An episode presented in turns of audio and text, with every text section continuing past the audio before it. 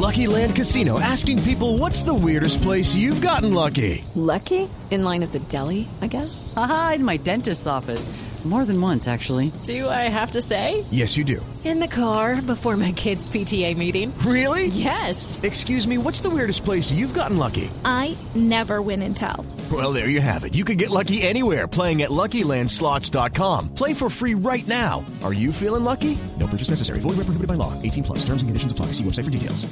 Salgan. El problema es que jamás utiliza a dos millones de palestinos que son sus rehenes en Gaza, los utiliza como escudos humanos, los tiene sometidos a un régimen de terror, porque eh, jamás es eso, es una organización yihadista, misógina, homofóbica, do- donde los opositores los matan en Gaza. Y en este momento Israel tiene que hacer un operativo para ver de qué manera acaba con la estructura que ha permitido que Gaza se convierta en lo que nosotros vimos ayer. Israel eh, siempre hace todo lo necesario para evitar la muerte de civiles, en ocasiones no lo logra, pero eh, la doctrina militar de Israel no es ir a matar palestinos, no es ir a matar palestinos en sus casas, no es ir a matar, eh, secuestrar niños y llevárselos a Israel, esa es la doctrina militar de Israel. Lo que nosotros vimos este fin de semana, eso es jamás, eso no es ni es Israel. Marcos, yo lo conozco a usted desde hace muchos años. Sé que es un hombre que se ha dedicado, ha dedicado su vida entera no solo a estudiar y a entender, sino a defender su causa y me parece perfectamente legítimo. Esta comparación, eh, apelo al, al Marcos Peque, el historiador, este- esta comparación que hace recurrentemente el presidente Petro con el conflicto, con la guerra, la invasión de Rusia a Ucrania.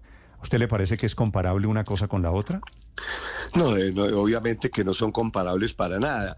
Ucrania era un país que Rusia, que es una potencia mundial, miembro permanente del Consejo de Seguridad, Putin dio un discurso que su objetivo era borrar a Ucrania del mapa y al día siguiente invadió a Ucrania. Yo no, nosotros no vimos de una provocación de Ucrania. Ucrania no lanzó misiles a Rusia, ni mucho menos comandos ucranianos entraban a Rusia a hacer lo que nosotros vimos en eh, el día de ayer. Son dos temas muy... Lo único, lo único que se parece es que ambos son conflictos y que algún día esperemos que se solucionen, como hay muchos más en el mundo, no son los únicos dos. Por lo demás, eh, no hay comparación entre lo que ocurre entre Rusia y Ucrania y lo que ocurre entre Israel y Hamas. Sí, Marcos, quiero preguntarle por una frase que publica el presidente Gustavo Petro respondiendo a uno de sus mensajes, él intentando explicar cuál es su percepción de lo que está ocurriendo allí con Israel y con Hamas. Dice el presidente Petro sobre la frase puntual, Dios no bombardea niños. Pues yo quisiera pensar eh, que el presidente Petro ahí está eh, diciendo que, porque es que muchos de los muertos ayer fueron niños. Entonces no sé, a- a- eh, yo no puedo eh, tratar de, de adivinar qué es lo que el presidente Petro quiso decir, pero muchos de los muertos aún no sabemos los datos exactos y muchos de los secuestrados son niños. Por lo tanto, eh, hay que condenar la muerte de niños en todos los conflictos, en todas partes, y yo esperaría que el presidente Petro hace referencia también a niños judíos, eh, lo cual no es claro en el trino de él. De los, de los, bueno, estamos hablando esta mañana actualizada la cifra. Marcos, estamos en 1.300 muertos, la verdad de lado y lado. ¿Ustedes tienen algún cálculo cuántos de ellos niños? No, las cifras todavía son muy desconocidas, eh, Néstor. Eh, las cifras en Israel aún no se conocen. Israel aún no controla la totalidad de los de- del territorio que está fronterizo con Gaza. Eh, muchos de los muertos son, son es 260, son muchachos adolescentes, eh, o sea, pueden ser algunos niños también que están participando en ese festival que les expliqué, fueron acribillados a tiros eh, eh, aparentemente los terroristas hicieron una ronda ahí y los y mataron a todos los que pudieron. Hay muchísimas mujeres muertas, adolescentes. Los muertos en las casas, eh, no lo sabemos, Israel eventualmente publicará la lista, pero contrario a Hamas, Israel pues mantiene mucho la privacidad de los muertos, no los usa como trofeos humanos como si lo usa Pero Hamas en, eh, Marcos, en Gaza. el- el Por lo tanto, no sabemos, El algún día Petro sabremos. ha tenido dos caballitos de batalla. Uno en este conflicto es la comparación con Rusia y Ucrania y el otro es el tema de los niños. De los 800 muertos del lado de Israel, claramente hay niños entre las víctimas, ¿no? Claramente hay niños, no sabemos nada al respecto porque apenas, como digo, Israel todavía no controla la totalidad del territorio. Todavía hay gran cantidad de terroristas infiltrados. Ayer trataron de subir a un tren un tren eh, que viajaba de una ciudad de Israel a otra a matar a los pasajeros adentro. Había algunos parapetados en las carreteras disparándole a los carros. Eh, hay ciudades donde todavía hay presencia de terroristas, por lo tanto eh, Israel debe, debe tener cuidado de cómo entra ahí. Pero es un hecho que han sido acribilladas familias enteras en sus casas. Sí. Marcos, ¿hay probabilidades de que el conflicto que origina Hamas con, con ese lanzamiento de, de la ofensiva violenta en Israel se crezca por cuenta de la entrada en operación de otros grupos extremistas como Hezbollah? Sí, no se puede descartar. Definitivamente, mire, una cosa que hay que entender, eh, Néstor, es lo siguiente. Eh, ¿Por qué el timing de este, eh, de este ataque? Realmente la situación entre Gaza e Israel estaba más o menos distensionada centenares de palestinos de Gaza entraban todos los días a trabajar a Israel.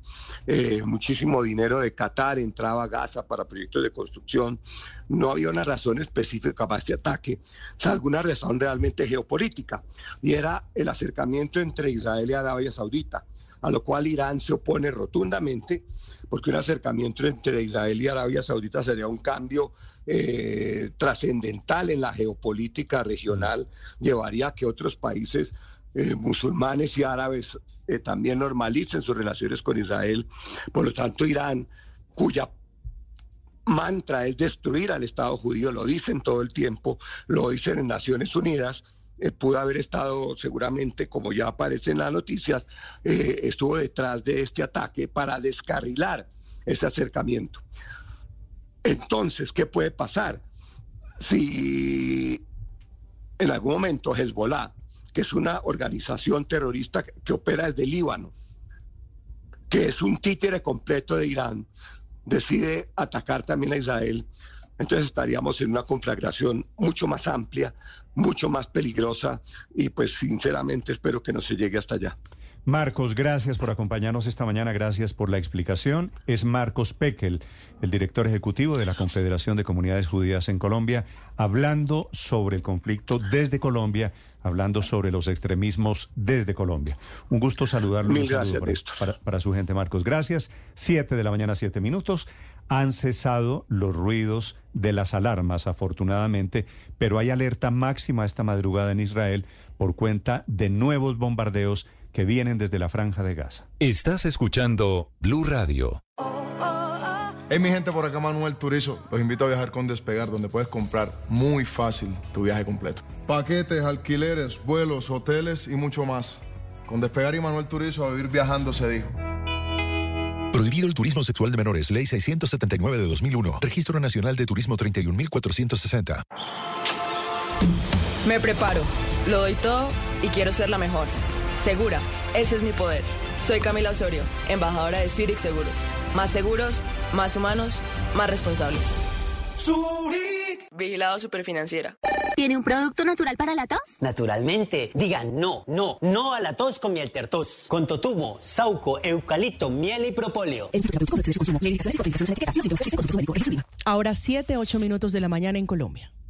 Buenos días. ¿Tiene un producto natural para la tos? Naturalmente. Digan no, no, no a la tos con miel tertos. Con totumo, sauco, eucalipto, miel y propóleo. ¿Y qué otros productos de Natural Freshly tiene? Apetifor, que mejora el apetito. Fibofor, fibra fuertemente natural. ¿Y qué antiinflamatorio tiene? Finacid, la solución antiinflamatoria de origen natural. Solicite productos Natural Freshly. Tratamientos científicos con productos naturales. Es un fitoterapéutico, no exceder su consumo. Lee indicaciones y contraindicaciones en la etiqueta. Si los síntomas persisten, consulte a su médico. Registro son las 7 de la mañana, 8 minutos. Seguimos a esta hora aquí en Blue Radio y en, en Mañanas Blue. Y normalmente ustedes me escuchan hablar siempre de novedades, de tendencias, pero hoy tengo una preocupación.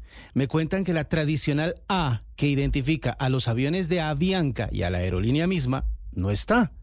Es como si hubiera desaparecido. Hemos eh, tratado de contactar a la aerolínea para que nos cuente, así que más adelante habrá más información al respecto, pero por ahora la A de Avianca parece que se fue a volar.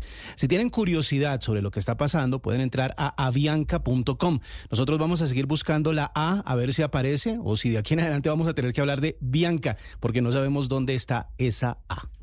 Pensamos como usted. Colombia necesita recuperar la seguridad, el orden, el respeto a la ley y una autoridad que les devuelva la tranquilidad a sus familias. Pongamos a andar el país. Este 29 de octubre, tu voto marca la diferencia. Vota por los candidatos del Partido Conservador, la fuerza de la gente, el poder de las regiones.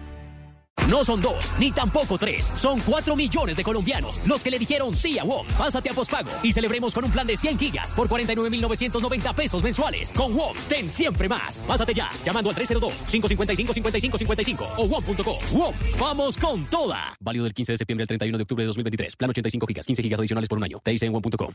Sin necesidad de moverte, recogemos tus envíos sin costo. Solicita tu recogida en la línea única nacional 310-315-7444. Vigilado Supertransporte. Con Coordinadora, el futuro llegó.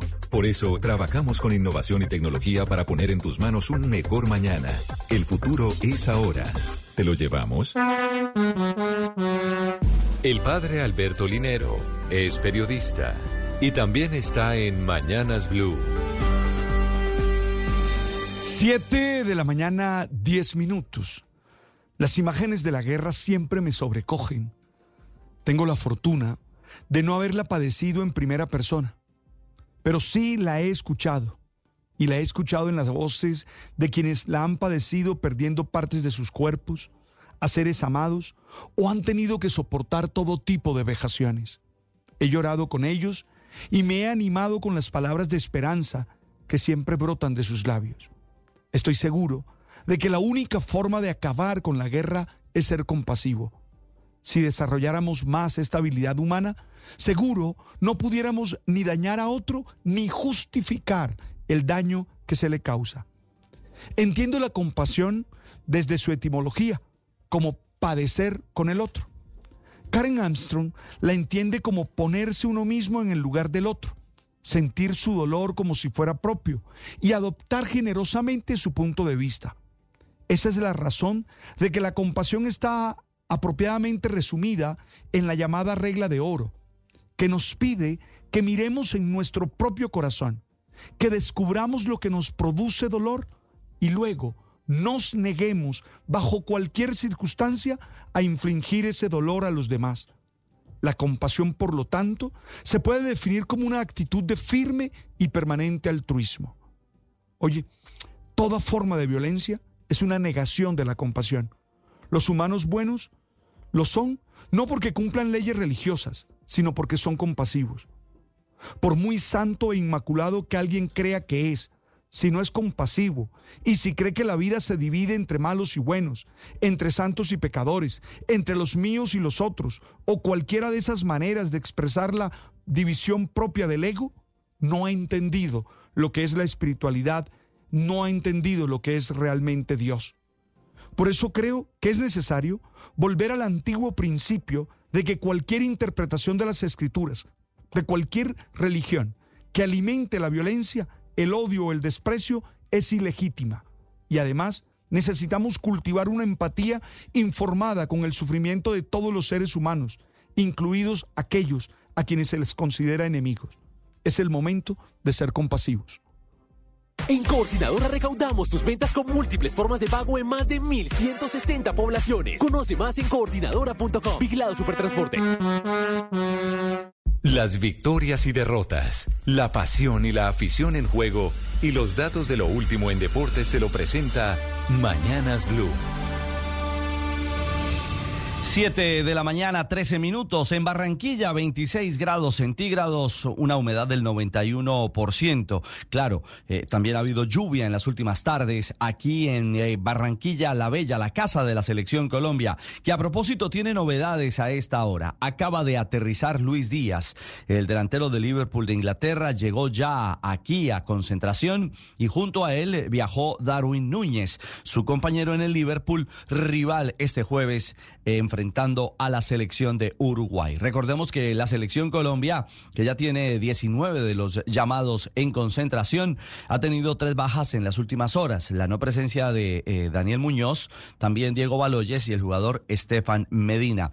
Alternativas que para Colombia eran importantes en el recambio. Lo cierto es que ya con la base eh, central, con la presencia de jugadores como James Rodríguez, Davinson Sánchez, que viene de marcar goles este fin de semana con el Galatasaray de Turquía, también de Rafael Santos Borré, el delantero titular permanente del equipo dirigido por el eh, seleccionador eh, argentino Néstor Lorenzo, y también la seguridad en el arco. Ya está Camilo Vargas aquí en Barranquilla. Si de goles hay que hablar, hay que referenciar lo hecho por David Machado, también eh, el lateral izquierdo de Selección Colombia, una linda acción de cabeza marcando para el Lens en la Liga 1, en el fútbol francés. Machado es esperado en las próximas horas aquí en la ciudad de Barranquilla.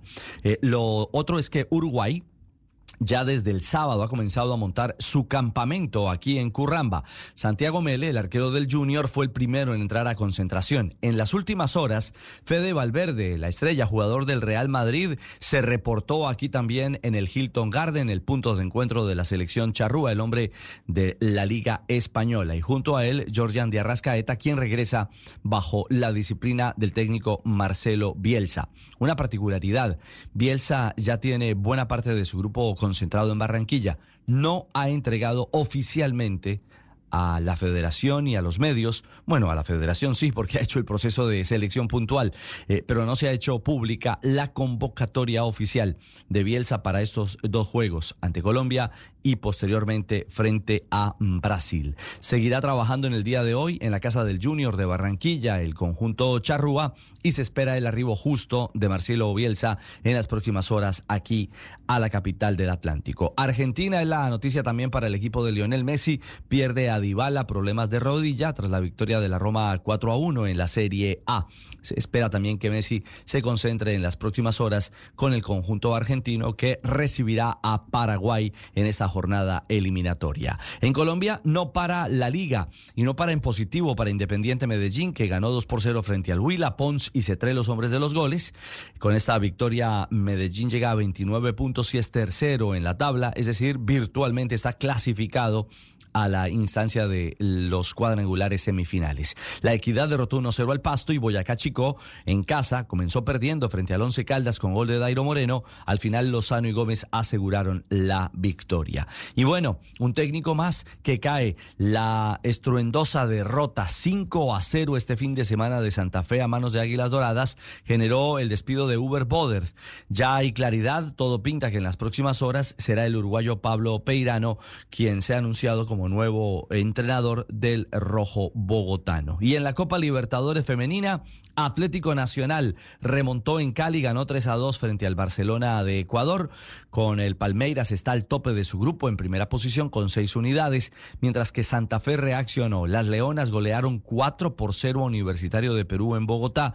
Diana Celis marcando tres de los cuatro goles, el otro fue de Daniela Garavito, fue la gran figura del compromiso. Hoy, el América femenino, el América de Cali enfrentará en el Pascual Guerrero al Internacional de Brasil, buscando su primera victoria. América viene de igualar 1 a 1 frente a Boca Juniors. Hoy se mide a rival brasileño. 7-17, los deportes desde Barranquilla, la casa de la selección Colombia a esta hora en Mañanas Blue. Hola Cami, ¿ya viste el nuevo reality? No, ¿lo vemos este sábado? Descubre y emocionate. Lleva el plan Trío ETV con televisión, internet, fibra óptica y telefonía. Compra 200 megas por 64,950 pesos mensuales los primeros dos meses. Pregunta por la promoción de HBO Pack, Paramount Plus y Universal Plus. Llama ya 601-371-4000. Válido del 11 de septiembre al 14 de octubre de 2023. Tarifa anunciada en estrato 3. Tarifa plena 129.900. Aplican términos y condiciones en etv.com slash TIC. ¡Ay, qué dolor! ¿Padece dolor crónico, agudo, dolor irradiado o dolor quemante? Para todo tipo de dolor, una solución segura. En IPS Cines contamos con la más avanzada tecnología para controlar el dolor. Citas 443-7010, 443-7010. Si padece dolor sin control, consulte IPS Cines. Vigilado Supersalud. El Teatro Mayor y la Ópera de Colombia celebran los 210 años de nacimiento de Giuseppe Verdi con una gran gala en la que participan la orquesta y el coro filarmónicos de Bogotá y solistas como María Catzaraba y Valeriano Lanchas, entre otros. 18 de octubre. Código PULEP LEM 966. El azul de nuestro planeta merece ser protegido. Por eso en el Banco de Occidente llevamos 30 años premiando a quienes preservan y cuidan el agua. Ingresa a nuestra página y conoce sobre Planeta Azul. Del lado de los que hacen. Somos Grupo Aval, vigilado por la Superintendencia Financiera de Colombia. Un paquetico de malnutrición. Una botella de diabetes. Un ponquecito de obesidad. La alimentación en Colombia está en cuidados intensivos. El impuesto a los ultraprocesados nos cuida. El impuesto saludable es vida. Esta ley rige desde noviembre de 2023. Sé parte de esta causa en www.villanosultraprocesados.org. Fian Colombia y Red Papás. Regresa a la Feria de la Confección Mayorista del Centro Comercial El Gran San. Ven y comparte con compradores de moda de Latinoamérica, pasarelas, conversatorio de moda y shows musicales. Décima primera Feria de la Confección Mayorista del Gran San, del 18 al 21 de octubre, calle décima, carrera décima. Apoya Cámara de Comercio de Bogotá. Despierta tus sentidos con la magia y colorido del majestuoso río Meta. Disfruta de sus paisajes, del concierto de sus aves y llaneras tradiciones, la vaquería y el joropo. Sabrosa gastronomía y bellas artesanías de las manos laboriosas de mujeres campesinas que amables y cariñosas atienden al visitante. Cabullaro es fascinante. Cabullaro es la tierra donde vive Dios. Colombia, potencia de la vida. Invita Ministerio de Comercio, Industria y Turismo, Fontur y Alcaldía de Cabullaro. Uy, qué hambre. Uy, sí, todavía nos falta mucho para la hora del almuerzo. ¿Y si hacemos una pausa? Oiga, y de paso nos comemos unas salchichas en lata cenú. Uy, perfecto, son mi snack favorito. Además nos alimentan, son prácticas para comer acá en la U y tienen buena fuente de proteína. ¡Vamos! ¡Vamos! Soy cabeza de hogar y me he desempeñado siempre en oficios varios. Aquí en Bosa esperamos por años esta obra. Vivo aquí en la localidad y estoy muy orgullosa de trabajar en la obra del nuevo hospital de Bosa. Un hospital moderno para que tengamos una atención de primera. Gracias al pago de tus impuestos hemos construido ocho hospitales. Soy Sandra Caicedo y sobre el nuevo hospital de Bosa tengo mucho que contar.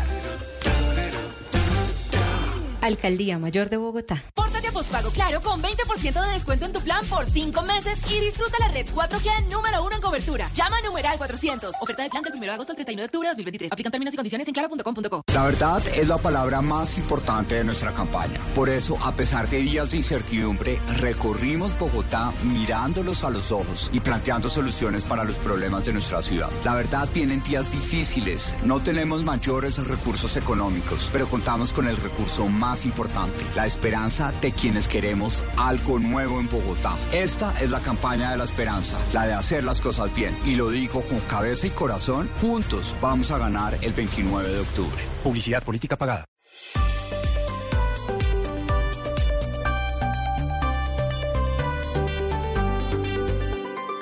Estás escuchando Blue Radio y bluradio.com.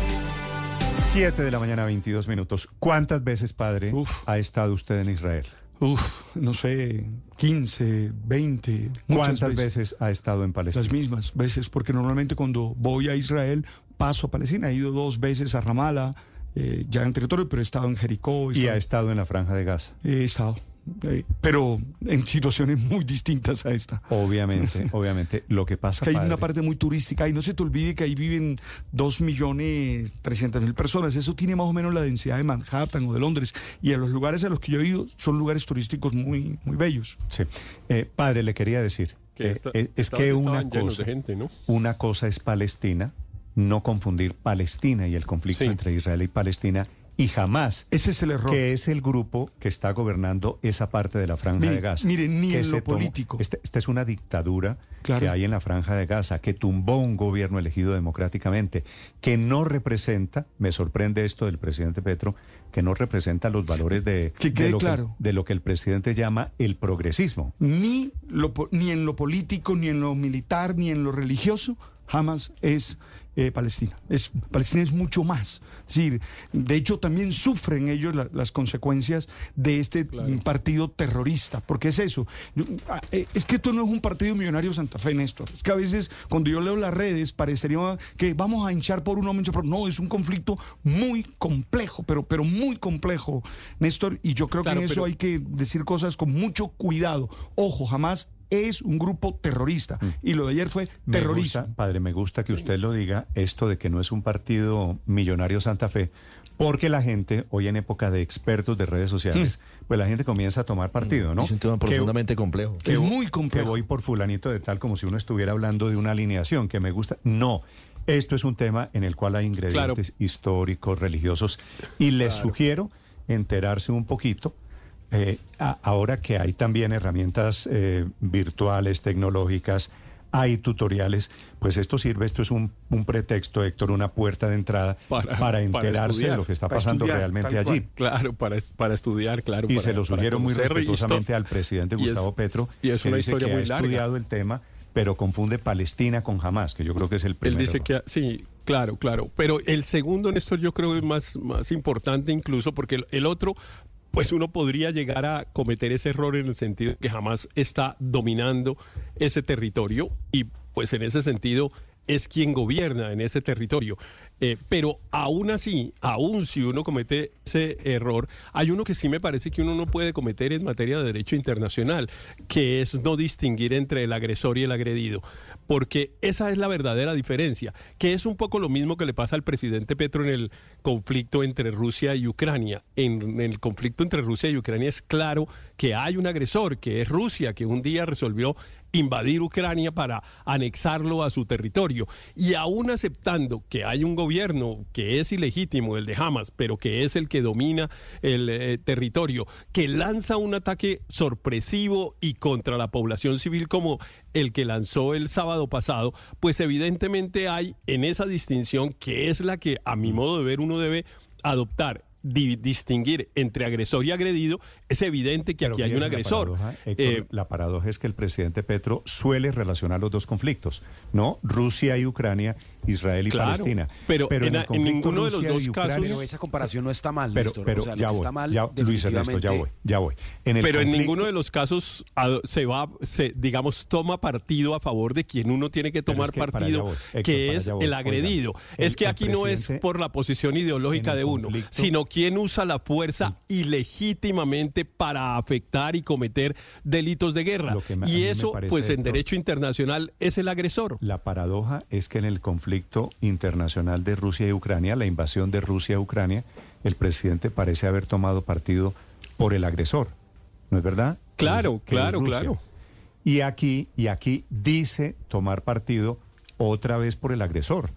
Eh, ¿no? Exacto, es que eso es lo que a mí me parece crucial en esa distinción y es el verdadero reclamo que tengo yo en relación con el presidente. Ahora, claro, obviamente los dos conflictos tienen largas historias, explicaciones, etcétera, pero con ninguna explicación, con ninguna justificación es válido usar la fuerza como lo ha hecho Rusia contra Ucrania y como lo hizo jamás contra el pueblo judío el sábado pasado. Escucho opiniones sobre lo que pasó esta semana. Las imágenes son muy contundentes. Entre otras cosas, dos colombianos eh, desaparecidos estaban en el concierto ese de música electrónica cuando fueron bombardeados. Ya encontraron 260 cuerpos de muchachos que estaban allí en ese desierto, en esa zona fronteriza con la franja de Gaza. La cuenta Blue Radio Co, si usted quiere opinar.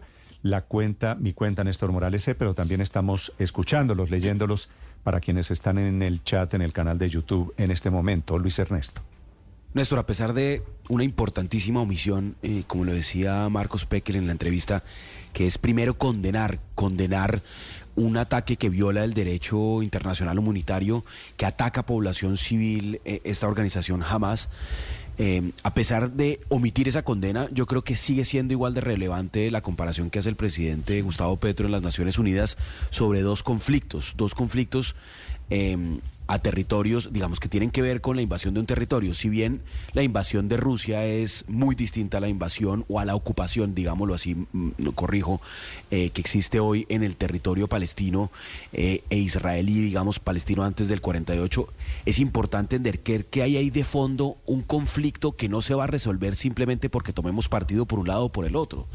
Eh, de fondo hay una profunda injusticia para el pueblo palestino que permite que organizaciones radicales terroristas, porque hay que decirlo con todas sus letras como jamás, se empoderen una población civil que se siente vulnerable, que se siente eh, eh, agredida porque ese territorio, y ahí eh, le cito un, un, trino que retrinó el presidente Petro y que comparto, de un pensador y un filósofo eh, palestino, Eduard Said, que dice, ¿cómo es posible que los palestinos nos preguntemos eh, por qué un judío de, nacido en Varsovia, en Nueva York, tiene derecho a sentarse allí eh, después de esta ley de retorno Sí, de Israel, mientras nosotros, la gente que ha vivido allí, no por siglos y entonces esa profunda Para su injusticia por supuesto es la que alimenta la que alimenta la, la insatisfacción que se traduce muy lamentablemente hoy en un acto de violencia Pero, absolutamente pero Luis condenable. Ernesto, le sugiero, antes del 48, cuando se crea el Estado israelí, no existía Palestina. Eso no es cierto. No, pero ellos ocupaban ese territorio, Néstor. ellos ocupaban ese territorio y era su Ocupaban- territorio claro, histórico. Claro, ocupaban ese territorio, pero allí estaban, allí estaba el imperio turco otomano. Es decir, aquí hay que, hay que pegarle una miradita a manuales de historia. Son las 7 de la mañana, 30 minutos. Los acompañamos desde Blue Radio en segundos. Un invitado que se encuentra en este momento, don Gabriel Ayón, que se encuentra, es el eh, presidente del Instituto Diplomático que se encuentra esta mañana en territorio israelí. Señor. Néstor, es bueno insistir en que Hamas no representa al pueblo palestino. Hamas es una organización fanática, sectaria, religiosa, chiita, pero que ha venido ganando fuerza. Ha venido ganando fuerza al punto que algunos analistas consideran que hoy si hubiera elecciones en Palestina, ganaba la presidencia su jefe. Y mire usted que hoy el Parlamento palestino tiene una gran mayoría de representantes de Hamas. ¿Por qué Hamas se ha fortalecido? Se ha fortalecido porque se ha saboteado el acuerdo de paz para que haya dos estados, el Estado palestino y el Estado eh, israelí, o el Estado de Israel. Miren eso, le voy a dar este dato. Señor. Desde el año 2008 hasta la fecha, según la Oficina de Naciones Unidas de Asuntos eh, Humanitarios, desde la ocupación en el año 2008 se han muerto 6.407 palestinos y 308 israelíes y se han herido 152.560 palestinos y 6.307 israelíes. Es decir, lo que viene aquí en los últimos 15 años es una verdadera Aurelio. masacre humanitaria que tiene que resolverse. Yo creo, y tenemos yo- un yo, problema. entre otras cosas, Aurelio, perdóneme, le iba a decir, creo que hay que explicarle todo esto a los señores que se aparecieron este fin de semana a vandalizar la embajada de Israel. En momentos No, no, en que pues- Israel estaba siendo atacado por Hamas, pues aparecieron pues, sí, no. aún más radicales colombianos que se decían pro-palestinos. Con, pero esta- si usted me con- este eslogan, Aurelio, que usted lo vio, de banderas, de, de, de sacar a los yanquis del territorio como si esto fuera un territorio Claro, ocupado porque- también por Estados porque Unidos. es que- pero porque es que Estados Unidos le ha sacado el jugo a este conflicto. La ayuda militar desde 1946 hasta el año 2022 de Estados Unidos a Israel, según el Centro de Investigación del Congreso norteamericano, ha sido de 138 mil millones de dólares, de los cuales 104 mil millones son ayuda militar. Estados Unidos ha intervenido y no ha facilitado ese acuerdo entre esos dos países. Luego hay demasiados factores de perturbación, demasiados fanatismos, demasiados sectarismos que impiden realmente que el conflicto pues, pueda terminar. Y yo creo que hay que mirar una última cosa, Néstor. Señor. ¿Cuál fue la inspiración de Hamas para hacer este ataque, sabiendo que viene una reacción de Israel con todos sus aliados y que esto va a producir Israel- seguramente una muerte Israel ha total. ganado desde el Claro, 48, toda- desde su- las seis guerras, desde su se- fundación. seis guerras. Todas Ha habido las seis- guerras.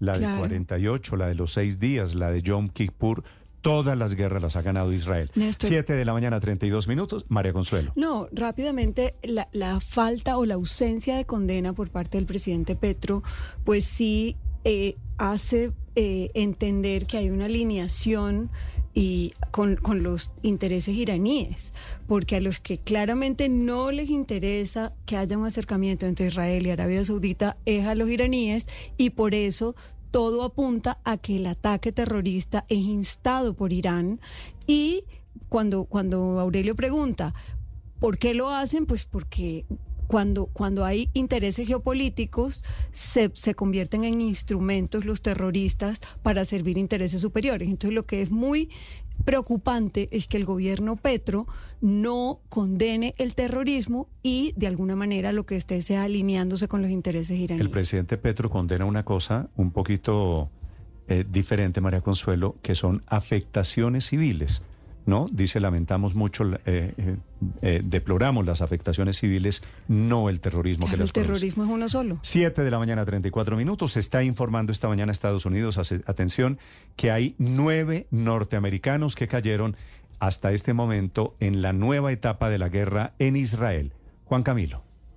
Al menos nueve estadounidenses, Néstor, fueron asesinados en el marco de estos ataques terroristas por parte de Hamas. Es lo que informa el Departamento de Estado, que anticipa también que esa cifra va a aumentar mientras se termina de verificar mayor información y mientras terminan de corroborar también los otros reportes de ciudadanos estadounidenses víctimas en el marco de estos ataques, así como también los estadounidenses desaparecidos y que se encontrarían secuestrados por Hamas en la franja de Gaza. Entonces, es una situación y unos esfuerzos que adelanta el Departamento de Estado para tratar de verificar todos estos reportes, Néstor.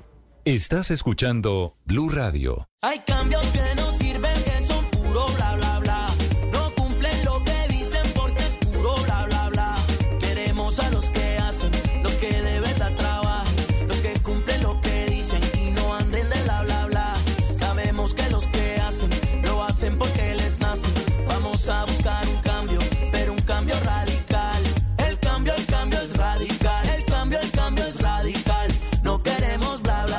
Vota Cambio Radical. Publicidad política pagada. Entiéndelo fácil. La cuenta Pibank te da 10% de interés efectivo anual desde un peso, con tu dinero siempre disponible y sin asteriscos. Ábrela ya en www.pibank.co. Producto protegido por Fogafín. Pibank es una marca comercial del Banco Pichincha S.A. Colombia, vigilado por la Superintendencia Financiera de Colombia. En Medellín no paran las buenas noticias. Pasamos de 300 a 6 mil contenedores de basuras en los últimos cuatro años. Esto sumado a la creación de la estrategia Escombro Cero, el inicio de la recolección nocturna y el récord frente a la recuperación de residuos sólidos y reciclaje. Además, gracias al compromiso de la administración, ahora existen 21 cuadrillas tapahuecos que han permitido el buen mantenimiento de la malla vial. Medellín, más linda que nunca. Alcaldía de Medellín. Colchones comodísimos para dormir profundamente. Colombia está de moda. Pa' pensar, pa'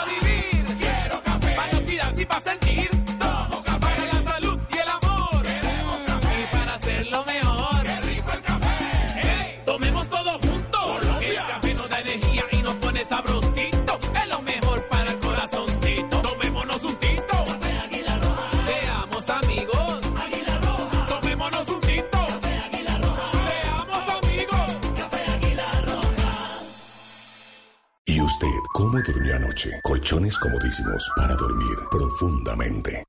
Esta es Blue Radio, la alternativa.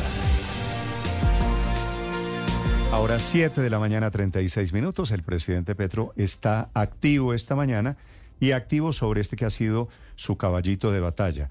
Desde el fin de semana, dice el presidente, a esta hora ningún demócrata en el mundo puede aceptar que Gaza sea convertida en un campo de concentración. Los campos de concentración son prohibidos por el derecho internacional y quienes los desarrollen se transforman en criminales de lesa humanidad. Es un mensaje a Israel. Contra Claro, Israel. con- con la- por la defin- por la decisión de Israel. Por la, por la ofensiva, por, Por el el corte asedio, de las energías, de, de la, la posibilidad Sí. de una incursión terrestre. El presidente, eh, para estos efectos, padre, se dedica a hacer silogismos, a sacar conclusiones basado en unas teorías que él mismo cree. Entonces dice, franja de Gaza en este momento convertida en un campo de concentración. Es reacción, es cierto, hay bombardeos israelíes en la franja de Gaza. No, y se acaba de decir un asedio. Producto de la reacción de Israel al terrorismo de Hamas. Gabriel Ayón es el presidente del Instituto Diplomático en Israel, ha manejado temas de comercio desde la Cámara de Comercio Israel-América Latina. Señora Ayón, buenos días. Buenos días, señor Morales. Señora John, ¿dónde se encuentra usted en este momento? Estoy en una ciudad pegada a Tel Aviv, centro de la ciudad, unos 60 kilómetros de la zona de conflicto. Sí. ¿A usted le tocó eh, recibir de alguna manera qué tan cerca está del ataque de Hamas contra Israel? Bueno, estamos escuchando hasta hace una hora eh, misiles que están eh, cayendo cerca de nosotros. Eh, en esta mañana hemos tenido que ir dos veces al refugio. Eh, o sea que sentimos la guerra en eh, carne propia. Sí. Señora John, quisiera preguntarle sobre este mensaje que acaba de poner hace apenas algunos segundos el presidente Gustavo Petro. Le voy a leer de nuevo el primer párrafo. Ningún demócrata en el mundo puede aceptar que Gaza sea convertida en un campo de concentración. En este momento, Gaza, la franja de Gaza, es un campo de concentración. Estoy de acuerdo con el presidente Petro por la primera parte que eh, no deben tener campos de concentración en el mundo moderno. Sin embargo, eh, Gaza no es un campo de concentración.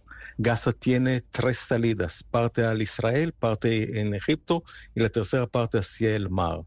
Es una decisión propia de sus eh, eh, eh, dirigentes de dedicar toda la ayuda humanitaria que han recibido en las últimas décadas para fortalecer sus armas y eh, dedicarla al terrorismo y no al desarrollo propio. Sí. Eh, señor Gallón, cuénteme un poquito de los ataques de este fin de semana. Ustedes allí en Israel, ¿cómo los han interpretado? Este ataque lo hizo Hamas a través de unas brigadas de Al-Qassam. ¿Qué saben ustedes quién es en este momento declarado Israel en guerra? ¿Quién es su enemigo, señora John? Eh, se puede dividir la población palestina en eh, dos cabezas. Una que está en las manos de la autoridad palestina, es una autoridad reconocida mundialmente. Eh, el grupo terrorista Hamas, que se aparenta ser un grupo eh, ah, más político, eh, ganó las la elecciones en eh, la franja de Gaza hace como una década. Desde entonces son los líderes ahí.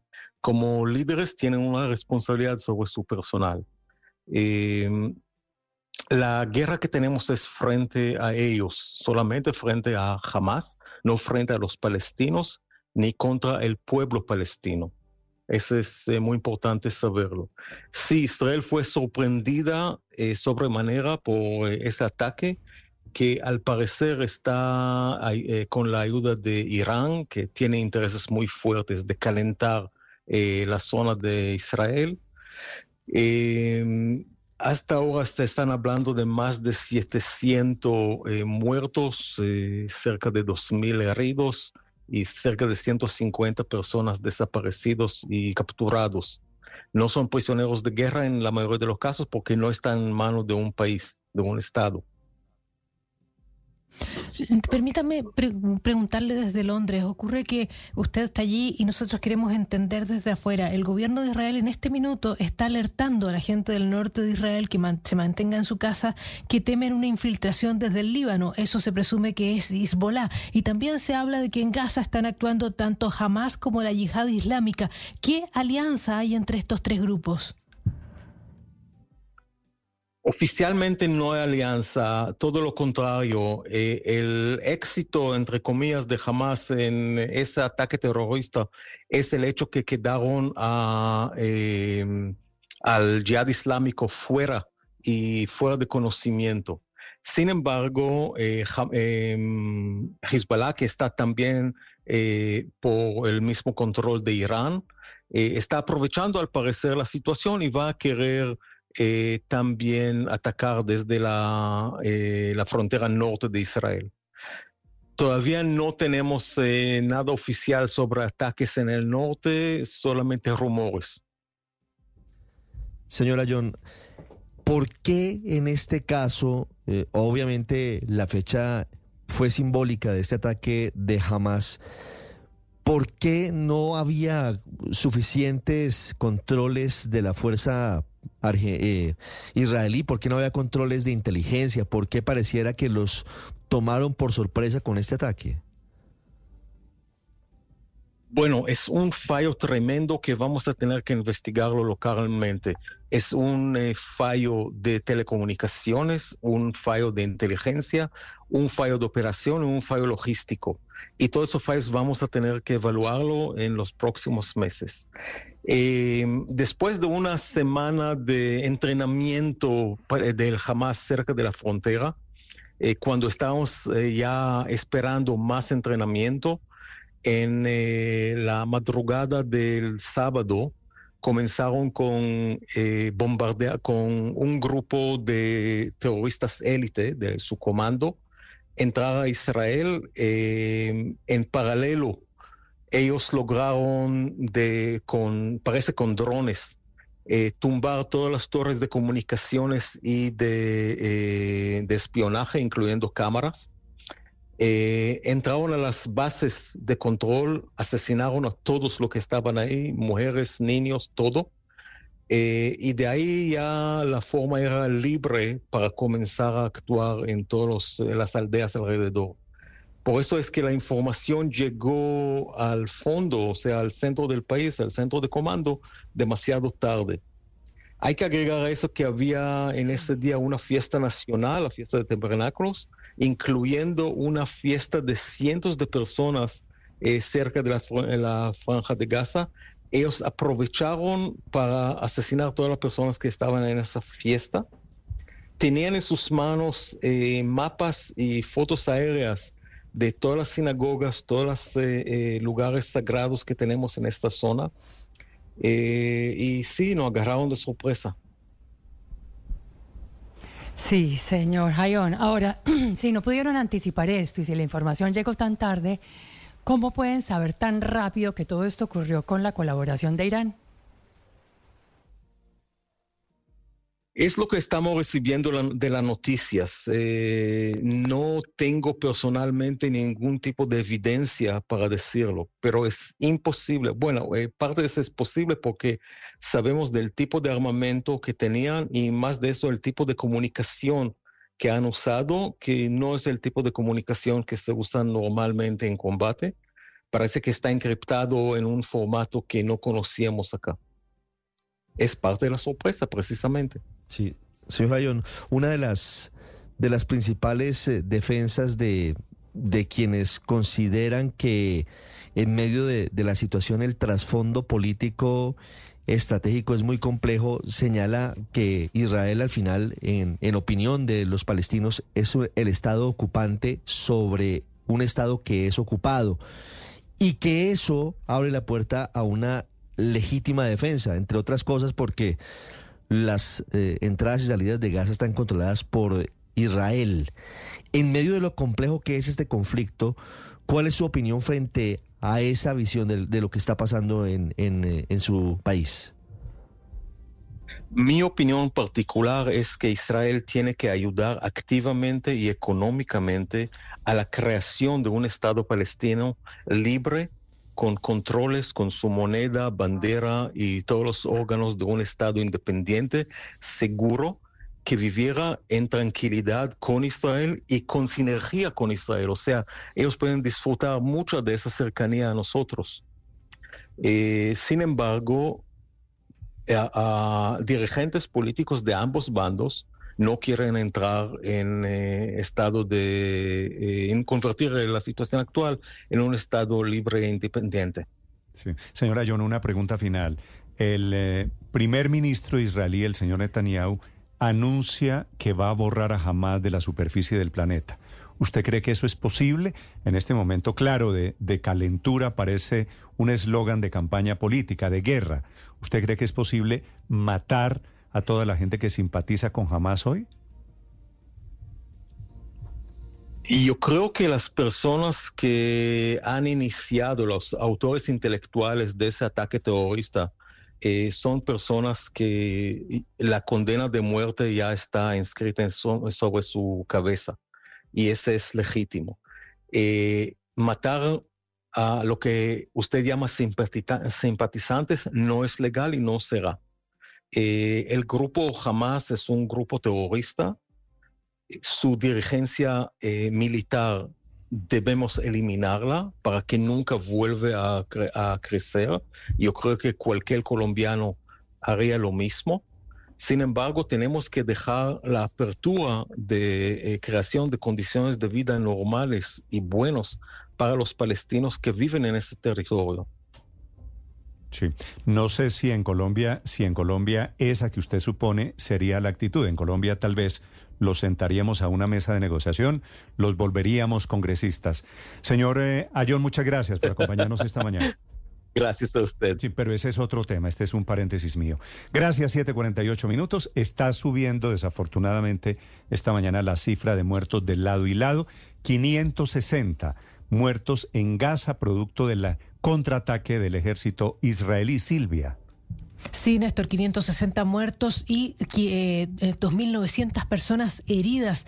Hay que decir que eh, jamás, siempre he dicho que la gente de Gaza los apoya, pero no habiendo habido elecciones desde allí y además en una situación permanente de, de, de, de, de falta de suministros, la verdad es que es muy difícil saber cuál es la posición de la gente allí. Y respecto a lo que comentábamos antes, Néstor, respecto del ataque desde el norte, así lo está informando en este minuto el ejército israelí. Dice que ya están desplegando tropas en el norte, que habría personas entrando desde el norte hacia el territorio israelí. Ellos no hablan específicamente de Hezbollah, pero sí dicen que, por ejemplo, los residentes de la ciudad de Malot, en el norte de Israel, ya están dentro de sus casas porque hay eh, personas entrando eh, armadas por la, la frontera norte de Israel.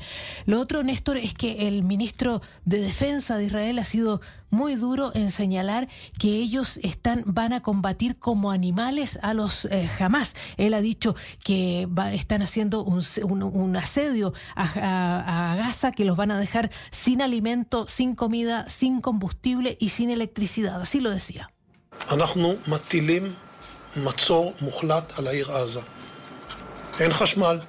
en Dice, nosotros estamos imponiendo un total asedio. No hay electricidad, no hay alimento, no entrará agua, no entrará combustible. Todo está cerrado. Estamos eh, combatiendo a animales y así nos estamos conduciendo, es lo que dice el ministro de Defensa de Israel, Néstor. Estás escuchando Blue Radio. Seguimos a esta hora de la mañana en Blue Radio. Es lunes y estamos aquí en Mañanas Blue. Estaba entrando a la página de avianca.com y me doy cuenta de que la A está borrada. O sea, dice Bianca. Solamente la A desapareció y la estamos buscando. Dice en la página. Es que mm, esta mañana, como les contaba más temprano, no aparece la A de Avianca, la A que tanto ha identificado la aerolínea, los aviones. Durante mucho tiempo, por ejemplo, estuvo pintada en la cola de los aviones una A grande que identificaba a los aviones de Avianca. Pues al parecer se perdió. Es como si se hubiera ido a volar. Pero si ustedes quieren saber más y quieren confirmarlo, pues entren a avianca.com. Ahí vamos a estar pendientes de qué sucede para no tener que decirle Bianca solamente. No sabemos dónde está la A, pero seguro aparecerá pronto. La A de Avianca. Las tortas son más ricas con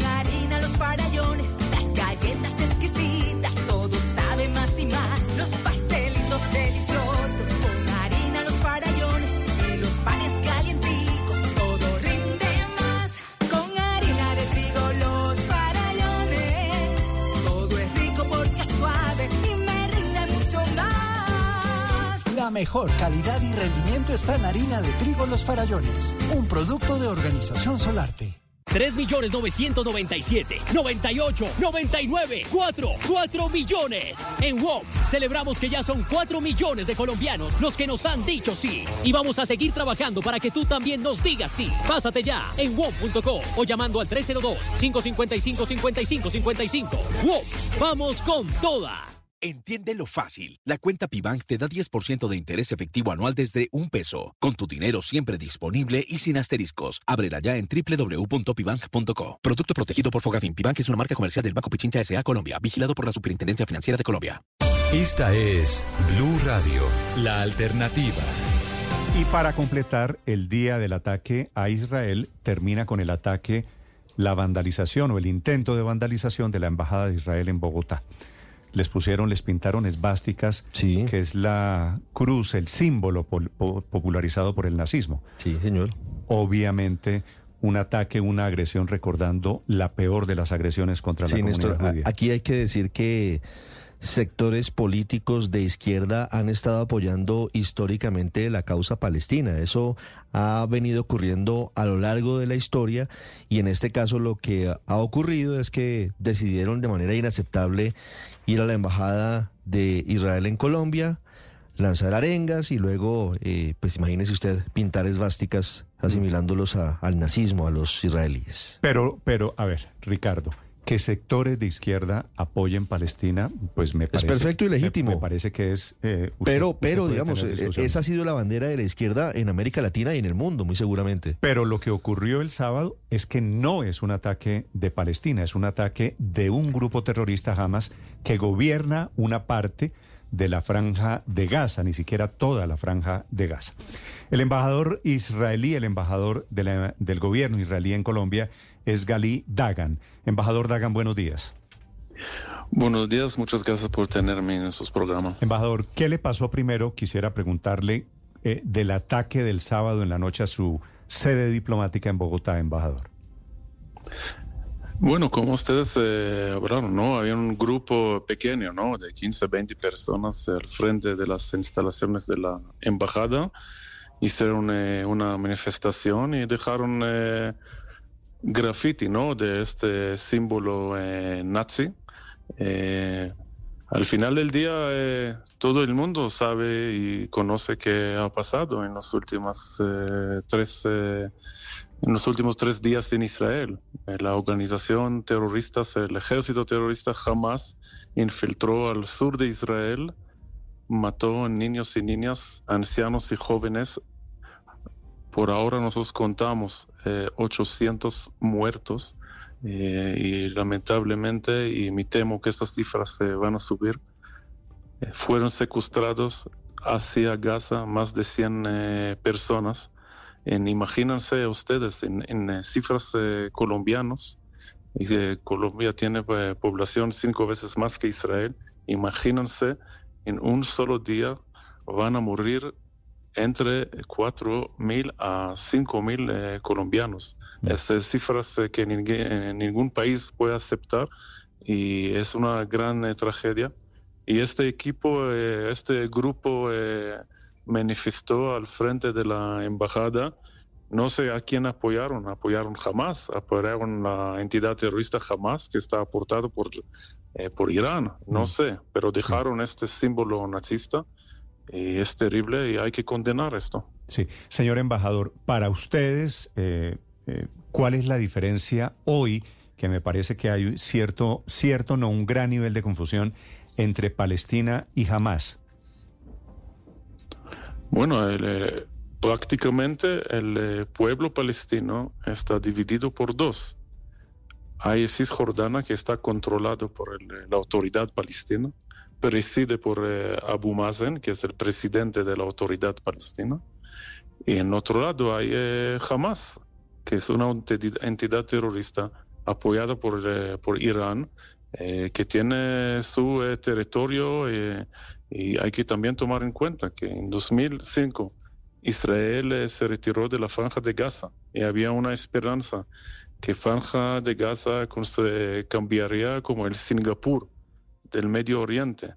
Después de un año, jamás tomó el control allá y la franja de Gaza eh, se cambió como un Afganistán, una entidad terrorista a la vecinidad del sur de Israel. Y nosotros pagamos un precio enorme en el sábado de la mañana cuando infiltraron a nuestros eh, pueblitos y mataron una cantidad, una cantidad de gente que no hemos sufrido en nuestra historia, en nuestros 150 eh, y nuestros 75 años de existencia. Sí, embajador, ¿usted cree que este ataque es más duro que el de el que originó la guerra de los seis días o más duro que Yom Kippur? Y nunca hemos tenido eh, eh, estas cifras eh, de víctimas civiles en un solo día. Tenemos enorme cantidad de civiles muertos y secuestrados, inclusive familias enteras, mamás con sus eh, dos niños, eh, dos hijitos, eh, ancianos, abuelitos que fueron secuestrados. y también había esa fiesta, este festival de música electrónica donde festejaron miles de jóvenes israelíes, pero también extranjeros, y jamás llegó con camionetas con sus fusiles, y disculpo por el término, pero cosecharon la vida, eh, mataron por ahora, contamos 250 muertos de, esta, de este festival de música electrónica y entre ellos también hay dos colombianos que son desaparecidos y, también secuestraron eh, mucha gente que participaron en esta fiesta. Es, terrible, o sea, en, sin, eh, no hay precedentes en nuestra historia de, de estas cifras de, de, muertos, de heridos eh, civiles, ciudadanos inocentes que estaban en, en, sus hogares, estaban festejando o estaban caminando para la sinagoga para, para rezar. Embajador, usted en medio de sus declaraciones y reacciones a propósito del ataque le pide ayuda al presidente Gustavo Petro que está muy involucrado, muy interesado en el conflicto que se origina allí. ¿Qué clase de ayuda o de qué forma le puede ayudar el presidente Petro con los rehenes en Gaza? Yo no sé, creo que ahora la pelota en, está en la cancha del eh, señor eh, honorable presidente Petro. Si él puede apoyar, nosotros nos encantaría tener cualquier apoyo de la comunidad internacional para resolver este terrible eh, desafío, desastre de la cantidad de secuestrados rehenes que tenemos ahora en las manos de Hamas. Sí, yo entendí, usted me dirá si estoy equivocado, embajador, su solicitud de ayuda al presidente Petro era una declaración irónica. Yo no sé, yo no, este, cualquier persona puede interpretar cualquiera. Yo estaba serio si el embajador, el eh, presidente Petro declaró eh, sobre nuestra región recientemente muchísimo eh, y si él puede poner y poder ayudar para resolver esta terrible situación, mm. nosotros nos encantaría tener cualquier ayuda. Pero yo puedo decir también que en este ataque eh, brutal eh, y agresividad contra nuestro eh, territorio, contra nuestros civiles, ciudadanos israelíes e inocentes, recibimos gran aporte de la comunidad internacional, de todos los países democráticos que dijeron en sus mensajes, condenaron primero el, el, ataque brutal, el terrorismo, y también dijeron y hablaron sobre el derecho de Israel de defenderse y recibimos mucho, mucho apoyo de, también de muchos países de, América mm. Latina. Es algo que apreciamos mucho. Embajador Dagan, ¿usted hace cuánto es el embajador de Israel en, en Colombia? Llevo acá un año exactamente y dos meses. Sí, ¿le alcanzó a tocar eh, cuando llegó a Colombia en campaña electoral, tal vez no, la reunión del presidente Petro con la comunidad judía? Me acuerdo en ese momento eh, promovida por don Jean-Claude Besudo? Y yo llegué, la verdad, en el 8 de agosto, eh, un, un, día después de la posición del mando. Sí, le, le, le, le, hago esa ayuda de memoria, ese recorderis. ¿Hay alguna clase de contacto, de comunicación hoy en día eh, entre la comunidad judía y el presidente Gustavo Petro? Bueno, yo soy el embajador de Israel, yo no, soy el embajador de la comunidad judía acá en Colombia, tiene sus eh, portavoces, eh, sus representantes, sí. Y mejor creo preguntar a ellos. Sí, se lo, se lo pregunto de otra manera, embajador. ¿Usted cree que con la posición política que tiene el presidente Petro sería posible que él liderara una conferencia internacional, que me parece que es lo que él quisiera, una conferencia internacional sobre la paz en el Medio Oriente? El paz del Medio Oriente, primero hay un paz que está en eh, pleno desarrollo, es un proceso de normalización entre nosotros y los países árabes. Tenemos un acuerdo de paz con Egipto, tenemos un acuerdo de paz con Jordania y hace 13 años eh, firmamos los acuerdos de Abraham con eh, los Emiratos Árabes y Bahrein. Tenemos excelentes relaciones con Marruecos y también se habla estos días eh, sobre el proceso de normalización entre Israel y Arabia Saudita. Asimismo, hay el tema palestino, que me imagino que usted eh, refiere a este, este asunto. La solución de paz entre Israel y los palestinos llegaría solo con una negociación directo entre ambos lados. Cuando tiene que usar eh, la plataforma internacional reconocida que son eh, las resolu- resoluciones del Consejo de Seguridad y antes que todo la resolución 242. Y eh, esa creo es la manera, es la mejor fórmula de tener eh, y llegar a paz entre nosotros y los palestinos. Son negociaciones directas. Sí.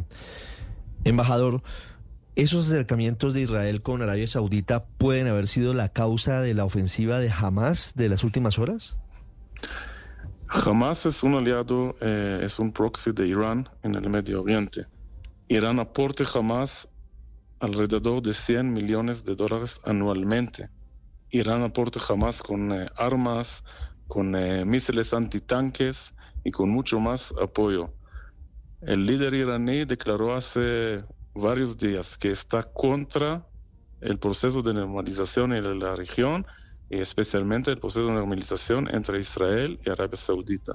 Entonces creo que es muy claro que si hay un jugador en la región que tiene un interés de, ese, de estos acontecimientos eh, y esta tragedia y esta guerra que ahora tenemos con Hamas, el terrorismo en la franja de Gaza, es Irán.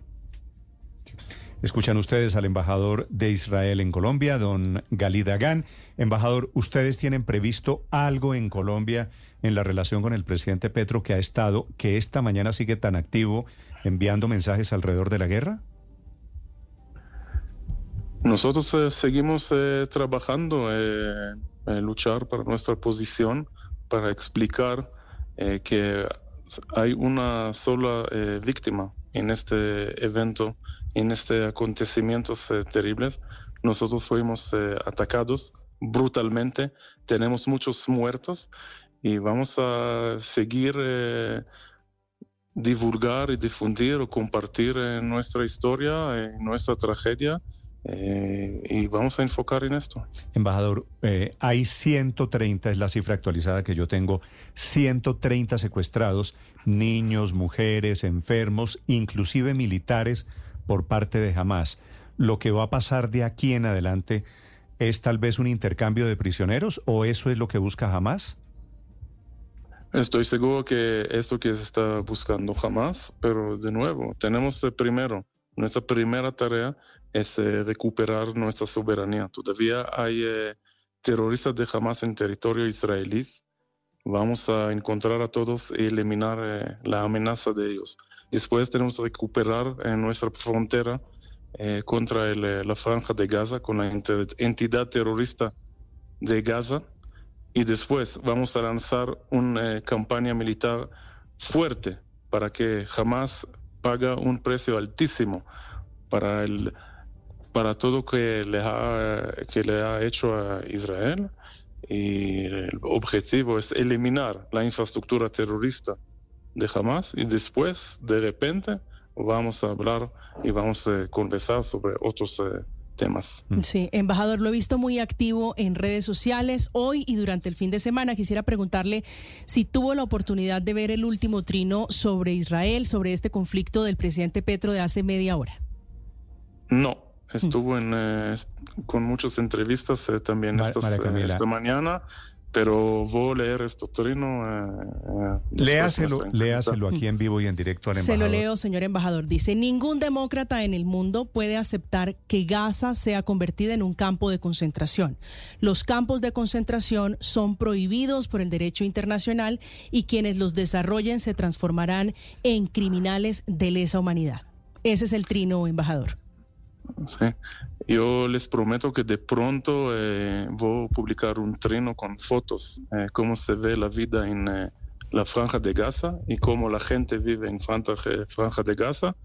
Y le dejo por la opinión pública eh, colombiana para, para ver si ese se ve como un campo de concentración. Sí, entre otras cosas, eh, lo de- la alusión al campo de concentración, me imagino que es dándole la vuelta al argumento, diciendo que Israel está convirtiendo a las víctimas de hoy en eh, lo mismo que les pasó a los judíos en la Segunda Guerra Mundial. Me, da la impresión de que es la figura que intenta el presidente Petro, ¿no? La verdad que la mayoría de, mi familia, de mis eh, abuelos, eh, fueron asesinados en holocausto. Y como judío me duelo mucho estas comparaciones eh, a Alemania, esas comparaciones que todos eh, eh, que nuestro pueblo eh, ha sufrido durante eh, la Segunda Guerra Mundial. Y yo me encantaría invitar el honorable señor presidente que me acompaña y podemos viajar a Israel. Le invito a visitar el Museo de Yad Vashem. Podemos también hacer, hacer una paradita en, en Polonia, visitar el eh, campo del muerto de Auschwitz-Birkenau, el campo de muerto de Majdanek. Y después podemos eh, de repente eh, discutir y conversar si, si todas estas comparaciones tienen la, el, digamos, el, la conexión por la realidad. Sí. Embajador Dagan, gracias por acompañarnos. Le deseo mucha suerte, señor embajador. Muchísimas gracias. Es el embajador de Israel en Colombia, 8 de la mañana, 8 minutos. María Consuelo, de esta comparación del presidente Petro que utiliza la figura del campo de concentración.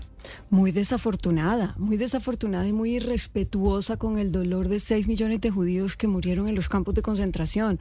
O sea, me parece que, que ya el problema no es ni siquiera la ignorancia y, y la falta de empatía del presidente, sino eh, que esto ya raya en, un- en un ataque diplomático. O sea, lo que diga el presidente representa al Estado colombiano y realmente es muy irrespetuoso que juegue con las palabras en sus trinos para evocar el dolor de 6 millones De- de personas. Decir que lo que está pasando hoy del lado de la franja de Gaza es un campo de concentración, padre, me da pena. O el presidente no entiende lo que está pasando hoy, o no sabe lo que fue un se campo de equivoca, se equivoca el señor presidente. Muy desafortunado. Sí, no se equivoca y sobre todo porque toca fibras muy, pero muy sublimes de, de personas que han sufrido demasiado, Néstor. Es que es como cuando a nosotros se nos meten con nuestra guerra de Pablo Escobar, ¿verdad? Y nos dicen cosas de esas. Imagínense, Néstor. Y uno enseguida salta y dice, no puede ser. Ahora una comparación con 6 millones de personas que fueron asesinadas brutalmente. Y por eso digo que el presidente intenta redondear el argumento utilizando hoy como si Israel Néstor. fuera el victimario. Claro, se está como, que- como eh, si Israel hubiera pasado de víctima en la Segunda En el Guerra fondo Mundial. lo que está diciendo es que el asedio, el asedio que se está dando, la orden de asedio, porque no se No, te olvide que ese hablado- tuit tiene habla- abajo una cita. Y ha- y y la habla- cita es el ministro de Defensa eh, israelí diciendo que va a Y atacar habla- con todo. Y ha hablado de nuevos nazis el presidente Petro este fin de semana. Señor Álvaro. Néstor, este, este es un incidente de, de un proceso largo. Cuando quien ataca es Israel, que ha sucedido, eh, generalmente quienes apoyan a Israel hablan del contexto, como está haciendo Petro, del contexto eh, para defender a Palestina. Realmente hay que acordarse que eh, Colombia tiene una posición muy pro-Israel, pero a Israel lo condena la comunidad internacional todos los años en Naciones Unidas. Resoluciones donde la comunidad internacional vota abrumadoramente en contra de Israel, solo la defienden, generalmente esas votaciones son en contra de la resolución condenando a Israel, solamente Estados Unidos, Israel y unos poquitos países, algunos se abstienen, toda Europa vota en contra de Israel, básicamente por las prácticas que eh, realiza en, el, en la relación con eh, Palestina. Ahí hay una queja histórica. Petro lo que está haciendo es tomando una de las posiciones como generalmente se toma posición del otro lado. Colombia Estamos hablando de que llegó pasó este con, fin de con semana. Santos, con Santos sí, pero es que ha habido otros eh, episodios donde el atacante es Israel. Entonces se habla de contexto. Porque esto está tan polarizado que obviamente se, se toman bandos. Eh, Santos cambió un poco la política cuando eh, rechazó el derecho de Palestina a ser un Estado, pero al final del gobierno tuvo que reversar esa posición porque era totalmente en contra del mundo en desarrollo. Es muy difícil en la comunidad internacional eh, estar en contra de, de Palestina eh, y no condenar Pero pues, entiendo- el tema Pero es que de Israel. estamos En hablando de un ataque hablando de- de un terrorista. ataque terrorista con Entiendo- secuestrados, entiendo, niños Álvaro, asesinados. Entiendo que recurrir a la historia es la, fa- la manera de no hablar de lo de este fin de Y semana. no condenarlo. 8 de la mañana, 12 minutos. Y Néstor, que, cuando- Que es, que es lo que lo digo, para ser pro-palestino, que usted puede tener argumentos en favor de Palestina. No tienes que ser pro Hamas. No puede, no Sí. tiene que necesariamente justificar el terrorismo de Hamas. Es lo que intentaba decir. Fíjese lo llamativo del comunicado de este fin de semana, Néstor. Un comunicado de la Cancillería condenando el ataque de Hamas y a los pocos minutos es borrado de la Cancillería y esa parte le es Pues, eliminada luego Y- del y- mensaje y- en y Twitter del presidente. Y suponga por qué. Pues por Por- supuesto pues- porque la línea del presidente es otra. Señor Y. Néstor, para solucionar el conflicto entre palestinos eh, e israelíes sobre territorios, sobre asentamientos, etcétera, no hay que utilizar todas las formas de lucha y eso es lo que el presidente Petro, con su respaldo a un ataque terrorista, está justificando. Secuestrar niños, asesinar civiles, eh, eh, secuestrar a una cantidad de civiles de varias partes del mundo no es una no, no, no, no se puede justificar de ninguna manera en pro digamos de conseguir un- un- un- una solución a ese conflicto territorial que hay entre Israel y Palestina que es lo que el presidente está confundiendo de manera grave. El pueblo palestino de un grupo terrorista que asesinó secuestró y cometió ataques terroristas contra la En- población en- civil en en Israel. Eso es lo que está justificando hoy el presidente en- Petro, no nos pero- confundamos. En presente porque está sucediendo todavía 8 de la mañana 14 Sí, minutos. ahora, bueno, pues de- el presidente Petro en realidad no es que esté justificando la- el- los hechos terroristas, pero yo sí creo que este es un este hecho histórico que nos concita la atención, me parece que es un, un buen instrumento para hacer pedagogía de lo que desde mi perspectiva uno debería ser la postura que se adopta cuando se usa la fuerza, cuando se usa la violencia. Eh, yo insisto en mi, en mi comentario inicial que es, en este caso claramente hay un agresor que es un grupo terrorista, evidentemente jamás, eh, que pues cometió semejante acto criminal como el que cometió el sábado. Pero también es cierto que eso no justifica la reacción de Israel en los términos en que los está planteando. Es que la descripción que hace, que contó Silvia, que entiendo que es el trino que justamente comenta el presidente del ministro de Defensa de Israel diciendo que estamos atacando es animales y que los vamos sí, a sí. acabar, es evidentemente también una reacción que también hay que rechazar y rechazarla con fuerza. Es que uno tiene que saber de qué lado está y, y está básicamente del derecho, del derecho de los seres que- humanos, eh, de los seres humanos. Una, una reacción desproporcionada, sin límites, como la está planteando Israel, es también una violación. Pero al Héctor, usted derecho había dicho internacional que era el agredido que, debíamos que estar ser del lado. Oye, ¿Ya cambió? La- no, no, no, no. Sí, claro. Uno, yo estoy del lado del, agre- del agredido, pero el, agre- pero el agredido, la agresión al agredido no le da derecho a reaccionar sin límites. Él tiene la obligación desde el punto de vista del derecho, pero también desde el punto de vista ético, de conservar unos límites para saber Ay, cómo reacciona. Ahí es donde está. la- Están tratando de el hecho de que. La- el hecho de que el gobierno no, pero uno no se defiende sin límites. Es que los medios son la clave en este punto. Así como jamás Héctor, no tiene el derecho a utilizar los medios que utilizó, incluso si uno está del lado de la causa que ellos promueven, Israel tampoco tiene el derecho de utilizar la fuerza en forma desmedida, sí. atacar civiles, decir que estamos atacando Pero civiles, vaya- que los vamos a acabar a todos. Vaya no nos usted- equivoquemos. Vaya usted y dígale a la gente en Israel en este momento, mataron a 260 muchachos en el concierto, han matado 800 Pero no ha dicho que va a matar civiles. No ha dicho que va a matar civiles, No, ojo. No ha di- dicho eso. Ha dicho que va a acabar al grupo terrorista. Eso es lo que está diciendo.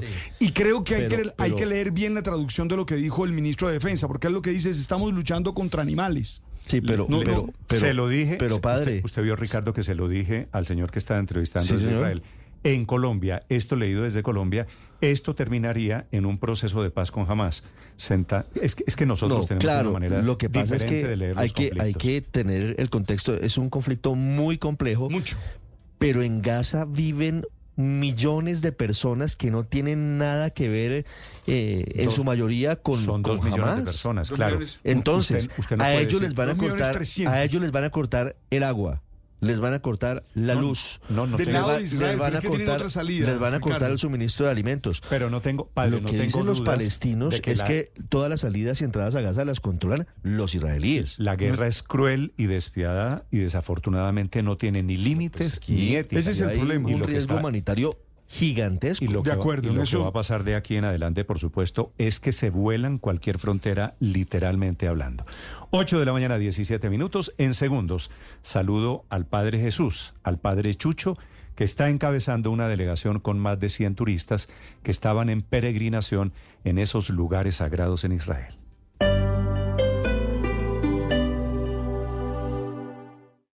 Esta es Blue Radio. Sintonice Blue Radio en 89.9 FM y grábelo desde ya en su memoria y en la memoria de su radio. Blue Radio, la alternativa. Transmilenio hace un llamado a la solidaridad por las mujeres. Si escuchas un silbato, una mujer puede necesitar tu ayuda. Si observas que una mujer es víctima de acoso en el sistema de transporte, informa al personal del sistema Transmilenio la situación que se está presentando. Y ante cualquier emergencia, comunícate con la línea 123. Bogotá tiene mucho que contar. Alcaldía Mayor de Bogotá.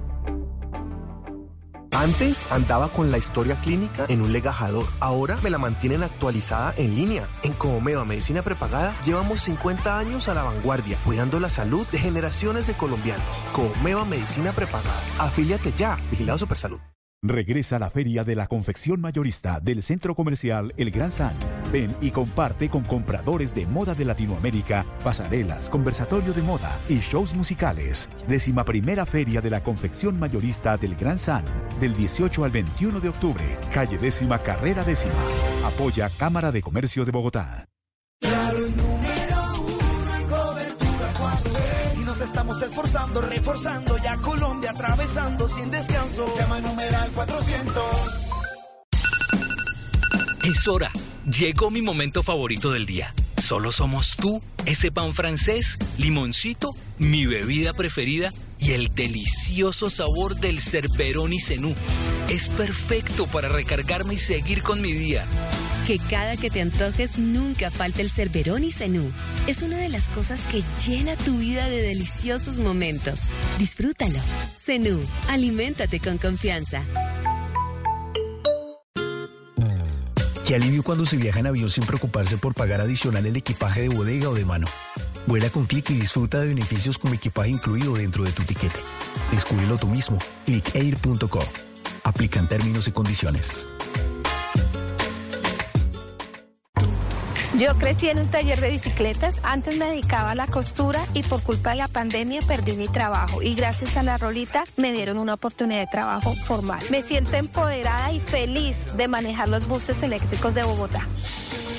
Gracias al pago de tus impuestos, Bogotá tiene una flota de 1.485 buses eléctricos y 600 personas tienen un empleo en la rolita. Soy Diana Carolina Delgadillo y sobre los buses eléctricos de Bogotá tengo mucho que contar.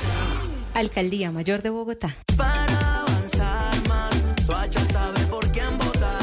Para avanzar más, porque siempre Dani es más. Dani es más infraestructura, Dani es más seguridad. Dani sí es el alcalde. Vota Dani alcalde para avanzar más. Publicidad política pagada. Buenos días, hoy los colombianos se preparan para las elecciones. Votar es la mejor elección. Con su voto, su opinión cuenta. Con su voto, ejerce sus derechos. Con su voto, decide y elige libremente. Con su voto, hace parte de la democracia. Salir a votar es la mejor elección. Salga, elija y vote este 29 de octubre. Blue, más que radio.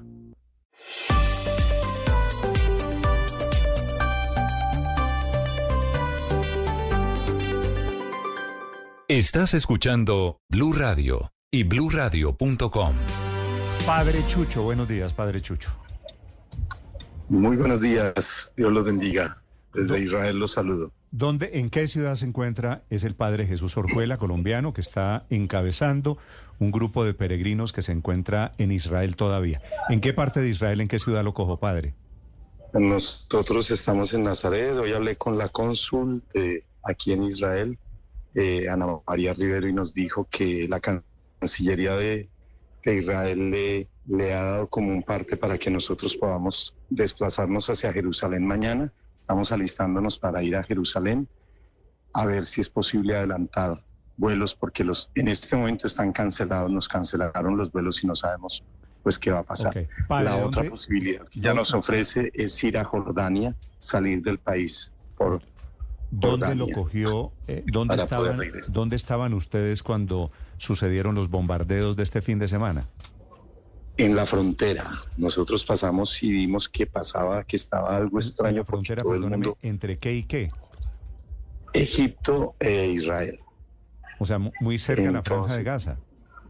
Sí, nosotros íbamos a tomar el Mediterráneo para subir a, a, a Tel Aviv y entonces pues lo que se veían eran aviones, una, una, una, un control súper estricto del ejército que no, no me pareció normal, no parecía normal y nos indicaron que acababa de, de pasar esto, este acto terrorista mucha tristeza en el pueblo, lo que veíamos, lo que hemos escuchado, escuchándolos hablar a ustedes también, pues nosotros hemos compartido aquí con los judíos que nos tratan de dar como una luz. Ellos dicen que el pueblo de Israel ha favorecido a todas las familias que y son conscientes que vienen en la franja de Gaza, palestinos, que dependen de ellos en la luz, en los servicios, que ellos son conscientes y que aprueban ese apoyo que dan, pero que con la visita de Biden hace unos meses a Emiratos Árabes no fue bien visto porque pareciera que la buena relación que hay en este momento como de paz entre Israel y Jordania, Egipto, ahora favorece también una muy buena relación con Emiratos Árabes. Y eso no gusta a ellos lo dicen a quienes están en desacuerdo con el progreso del, del mundo de los pueblos, que quieren retroceder a la historia, que quieren hacernos volver a una edad media donde todos nos sometemos a alguien que quiere dominar obviamente Rusia y China. Y ellos dicen que esta presión es una provocación desde Irán para provocar otra vez un conflicto y que no haya acuerdos, no haya alianzas con Emiratos Árabes, porque sería, eso sí, pues pondría, haría más fuerte a los Estados Unidos frente a Rusia y frente a China. Y dicen que pues esto, pues obviamente debemos provocar una guerra y aquí estamos nosotros en medio de este, de este Padre, conflicto. ¿cuánta, cuánta gente estaba con usted en este viaje? En total son cuántos, incluyendo los no colombianos. Somos 110 personas que pasábamos la frontera, pero habían, ese día nos unimos con muchos argentinos porque a los, a los extranjeros nos dejaron atrás, a los israelitas los pasaban, el pueblo de Israel lo hacían pasar rápido en la frontera y fue un espacio también para estar unidos con, con los de Chile, Argentina, México. En este momento yo estoy con 85 colombianos, más otro grupo de mexicanos, eh, de Ecuador, de Nicaragua, de El Salvador y de Estados Unidos. Algunas personas de diferentes estados de Estados Unidos. Sí, padre, ¿cómo ha sido el trámite consular? ¿Ustedes con quién han hablado para buscar la posibilidad de salir de, de ese territorio, de, de estar a salvo y estar tranquilos? Pues en este momento, curiosamente, estamos con un, una persona que es muy, muy, muy querida, es un musulmán, Mohamed, y un israelí, un judío, eh, Julio. Nos hicieron el contacto con la cónsul Ana María Rivero, ya hablé con ella. Ella nos dio como un parte de, de ir, que mañana nos dirigiéramos a Jerusalén. La Cancillería de Israel le ha dicho que podemos ir hacia Jerusalén, pues lo que yo busco también es la seguridad, porque son personas mayores las que están en su mayoría, aunque también hay jóvenes y hay niños aquí en este grupo, hay dos pequeños, hay varios jóvenes. Entonces ella nos dice que Mohamed, que es este eh, hermano musulmán, nos dejemos guiar y buscaríamos adelantar el, el regreso por España aunque las aerolíneas pues en este momento nos cancelaron. no, no tenemos, Nos, nos cancelaron y no hay vuelos. O la otra posibilidad eh, sería por Jordania. Lo que vamos a hacer, la decisión que tenemos es, dormimos aquí en Nazaret esta noche y mañana nos desplazamos a Jerusalén para ver si tenemos la posibilidad de ir a Tel Aviv a, tener un vuelo que nos lleve hasta, hasta España. Padre, en Jerusalén se han reportado las sirenas de advertencia sobre posibles bombardeos, sobre posibles misiles atacando. ¿Cómo han vivido ustedes estas horas? ¿Se siente la zozobra en Jerusalén? Se siente, y no solo en Jerusalén, sino también en el norte, porque ya hubo hostigamiento, creo que en el Líbano, de, de este grupo terrorista que está allí también. Y eh, en las carreteras por donde ayer que salíamos, pues se ven es, eh, reservistas, pero muchísimos tanques de, de- de guerra, eh, aviones, helicópteros, pero mucho, muchos controles por todas partes. O sea, se siente que, que, que hay un conflicto. Claro, sí. Aquí, pues en medio de todo estamos tranquilos, eh, no hemos escuchado pues ningún ruido de, de bombas, de misiles, de que nos, pero sí da un poquito de susto el ver el, el ambiente, porque el ambiente sí es un ambiente de conflicto, de preocupación. Claro, padre, da susto, hay zozobra. ¿Dónde se están quedando? ¿Dónde se están refugiando en medio de este ambiente de tensión, de incertidumbre, padre? Estamos en un hotel en Nazaret. Mañana vamos a Jerusalén y como los hoteles, mucha gente también se ha ido, nos dicen que está desocupado, pues tiene que estar desocupado. Creo que los únicos que vamos a llegar a Jerusalén que con un poquito de miedo, pero guiados por la cónsul. Yo Claro. creo que ella nos, ella me dio tranquilidad para volver a Jerusalén y pues allí mañana también. Estos son minutos de decisión. Estamos caminando y las cosas pueden cambiar porque nos dicen en cualquier momento, aquí mismo en Nazaret, cualquier puede salir, eh, con dis- disparar, matar, lo que pase. Entonces, cualquier cosa es, es incierto, es incierto, pero vamos con una decisión ya de, de ir hacia Jerusalén, guiados por, el, por lo que les digo, la cónsul que nos dice que tranquilos, que cualquier cosa ella me va a comunicar. Si tenemos riesgo, entonces la otra posibilidad es salir de una vez por el este, por Jordania, por una primera salida que hay Padre, hacia Jordania. de- Ya hemos un- tramitado la visa. Le, le hago una pregunta personal, eh, ya le digo por qué. ¿Usted va vestido allí con, con clericman, va como sacerdote? Sí, yo he estado con clérigo. Sí. ¿Y eso, ¿Y eso le produce algún respeto en caso de que usted esté pasando, por ejemplo, por esa franja de Gaza? Sí han sido, han sido respetuosos y también porque voy con personas mayores, creo que también eh, el- en Egipto y en Israel eh, eh, nos han tratado muy bien porque nos han protegido con escoltas, nos han mandado también con unos escoltas en los buses. Las señoras se asustaron pues cuando subieron ellos armados con arma, aunque nosotros estamos en territorio de violencia en, en Colombia, pero, pero pues aquí es distinto, ¿no? Porque es ver que se le suben al lado una persona armada, un israelí, y pues bueno, ayer yo molestaba al, al judío y al musulmán con los que estoy, porque dije, bueno, yo estoy como Jesucristo aquí.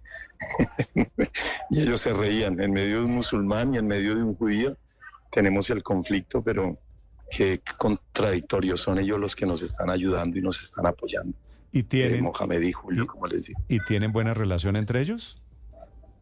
Sí, sí, sí, sí. Es que creo que Israel ha tenido buena relación y lo que les digo, se veía una muy buena relación con los musulmanes, con los, con los mismos palestinos, con las eh, zonas aquí, las seis como zonas palestinas en, en Israel, con Jordania, con Egipto, y también se abría como un horizonte para, para después una muy buena relación con Emiratos Árabes.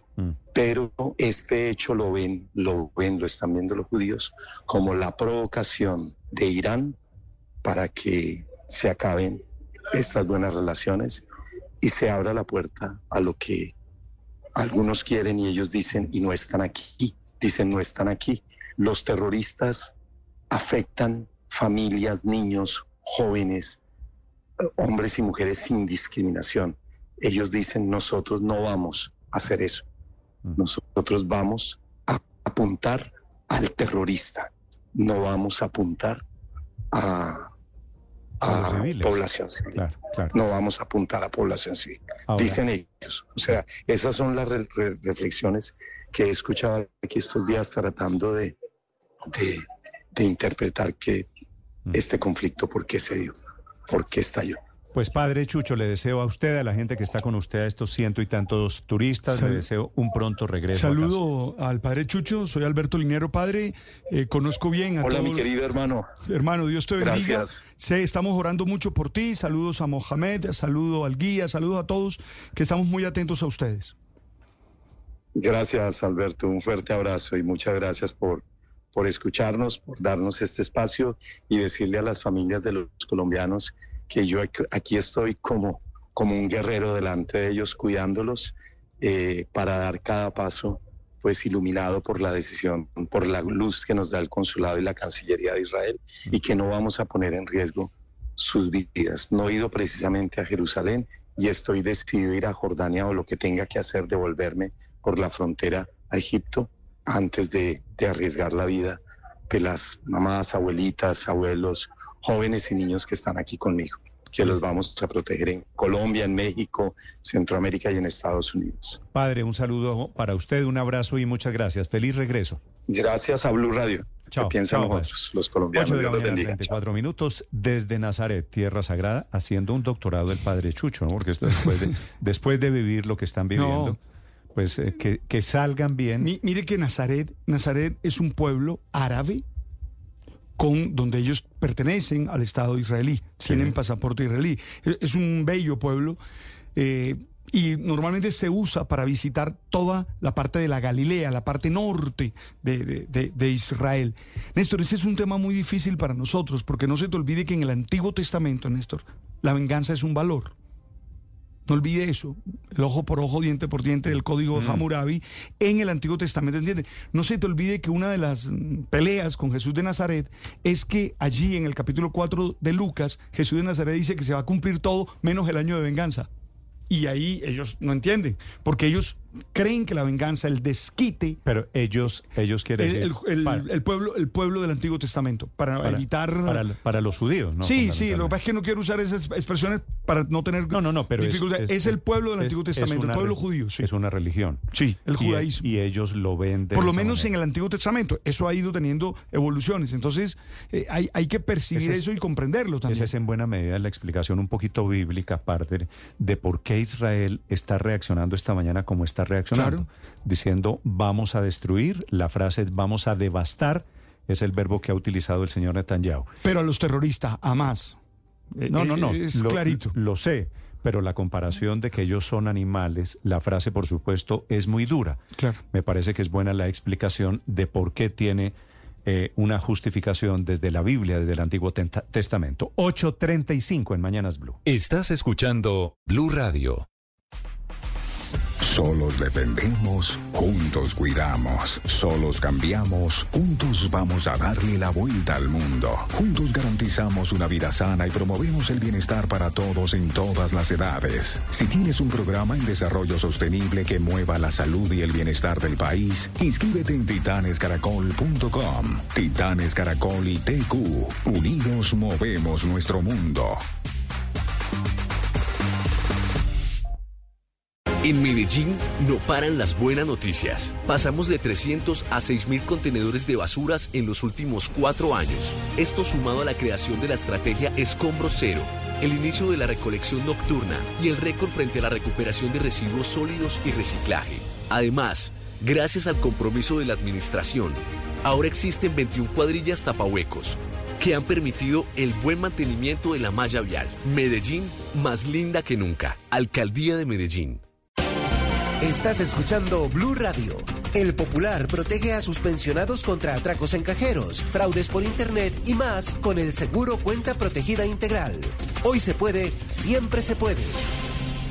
Papá, ¿te acuerdas de la cuenta para ahorrar que abrí hace rato? Sí, hijo, ¿por qué? Con mi ahorro y la rentabilidad que me da, ya puedo dar la cuota inicial de un apartamento. Ah, pues hijo, yo te regalo la nevera, porque también estaba ahorrando para cuando te fueras a vivir solo. Hagamos que pasen cosas buenas con la cuenta para ahorrar del Popular, que te da una rentabilidad hasta del 13,35% efectivo anual. Además, no tienes cuota de manejo ni administración. Ábrela ya en bancopopular.com.co o en nuestras oficinas. Hoy se puede, siempre se puede. Aplican términos y condiciones. Conoce más en bancopopular.com.co. Vigilado Superintendencia Financiera de Colombia. 3.996.000 97, 98, 99, 4, 4 millones. En WOC celebramos que ya son 4 millones de colombianos los que nos han dicho sí. Y vamos a seguir trabajando para que tú también nos digas sí. Pásate ya en WOC.co o llamando al 302-555-5555. WOC, vamos con toda. Esta es Blue Radio, la alternativa. 8 de la mañana, 38 minutos. Esta mañana ha terminado la temporada de premios Nobel.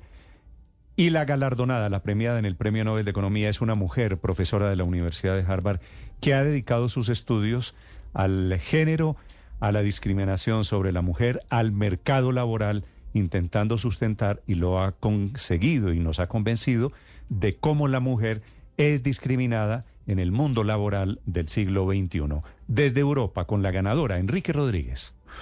Pues este, Néstor, es el último premio de la temporada Nobel de este año 2023 y ha recaído en Claudia Goldin. Ella es profesora de la Universidad de Harvard y tiene un importante enfoque feminista su trabajo y su reconocimiento, porque la profesora Goldin ha proporcionado el primer relato completo de los ingresos de las mujeres y su participación en el mercado laboral a lo largo de los siglos. Así lo dice el fallo de la Academia Sueca esta mañana. Su investigación añade, revela las causas del cambio, así como las principales fuentes de la brecha de género que continúa existiendo. Goldin ha rastreado los archivos y recopilado más de 200 años de datos de Estados Unidos, lo que le ha permitido demostrar cómo y por qué las diferencias de género en los ingresos y tasas de empleo han cambiado con el tiempo. Golding ha demostrado, por ejemplo, que la participación femenina en el mercado laboral no tuvo una tendencia ascendente durante todo ese periodo, sino que tuvo, sino que forma una curva en forma de U. También demostró y esto es un asunto bien interesante, que el acceso a la píldora anticonceptiva jugó un papel importantísimo en la aceleración de ese cambio revolucionario al ofrecer nuevas oportunidades para la planificación profesional de las mujeres. Por último, y a pesar de la modernización, el crecimiento económico y el aumento de la proporción de mujeres empleadas a lo largo del siglo XX, durante un largo periodo de tiempo, la brecha salarial entre mujeres y hombres apenas se cerró la explicación es que las decisiones educativas que afectan a las oportunidades profesionales de toda una vida se toman a una edad relativamente joven y las expectativas de las mujeres jóvenes estaban formadas por experiencias de generaciones anteriores, por ejemplo sus madres, que no volvieron a trabajar hasta que sus hijos crecieron. Gracias, Enrique. 8 de la mañana, 40 minutos. Ganadora del premio está Nobel. opinando Néstor, el presidente. El presidente Petro está muy interesado, trinando, muy activo esta mañana hablando de este tema. Dice, el trabajo de Claudia Goldin, ganadora del premio Nobel de Economía, muestra la imperiosa necesidad para el progreso humano de cerrar la brecha y las desigualdades entre hombres y mujeres. En esta estoy totalmente de acuerdo con el presidente Gustavo Petro.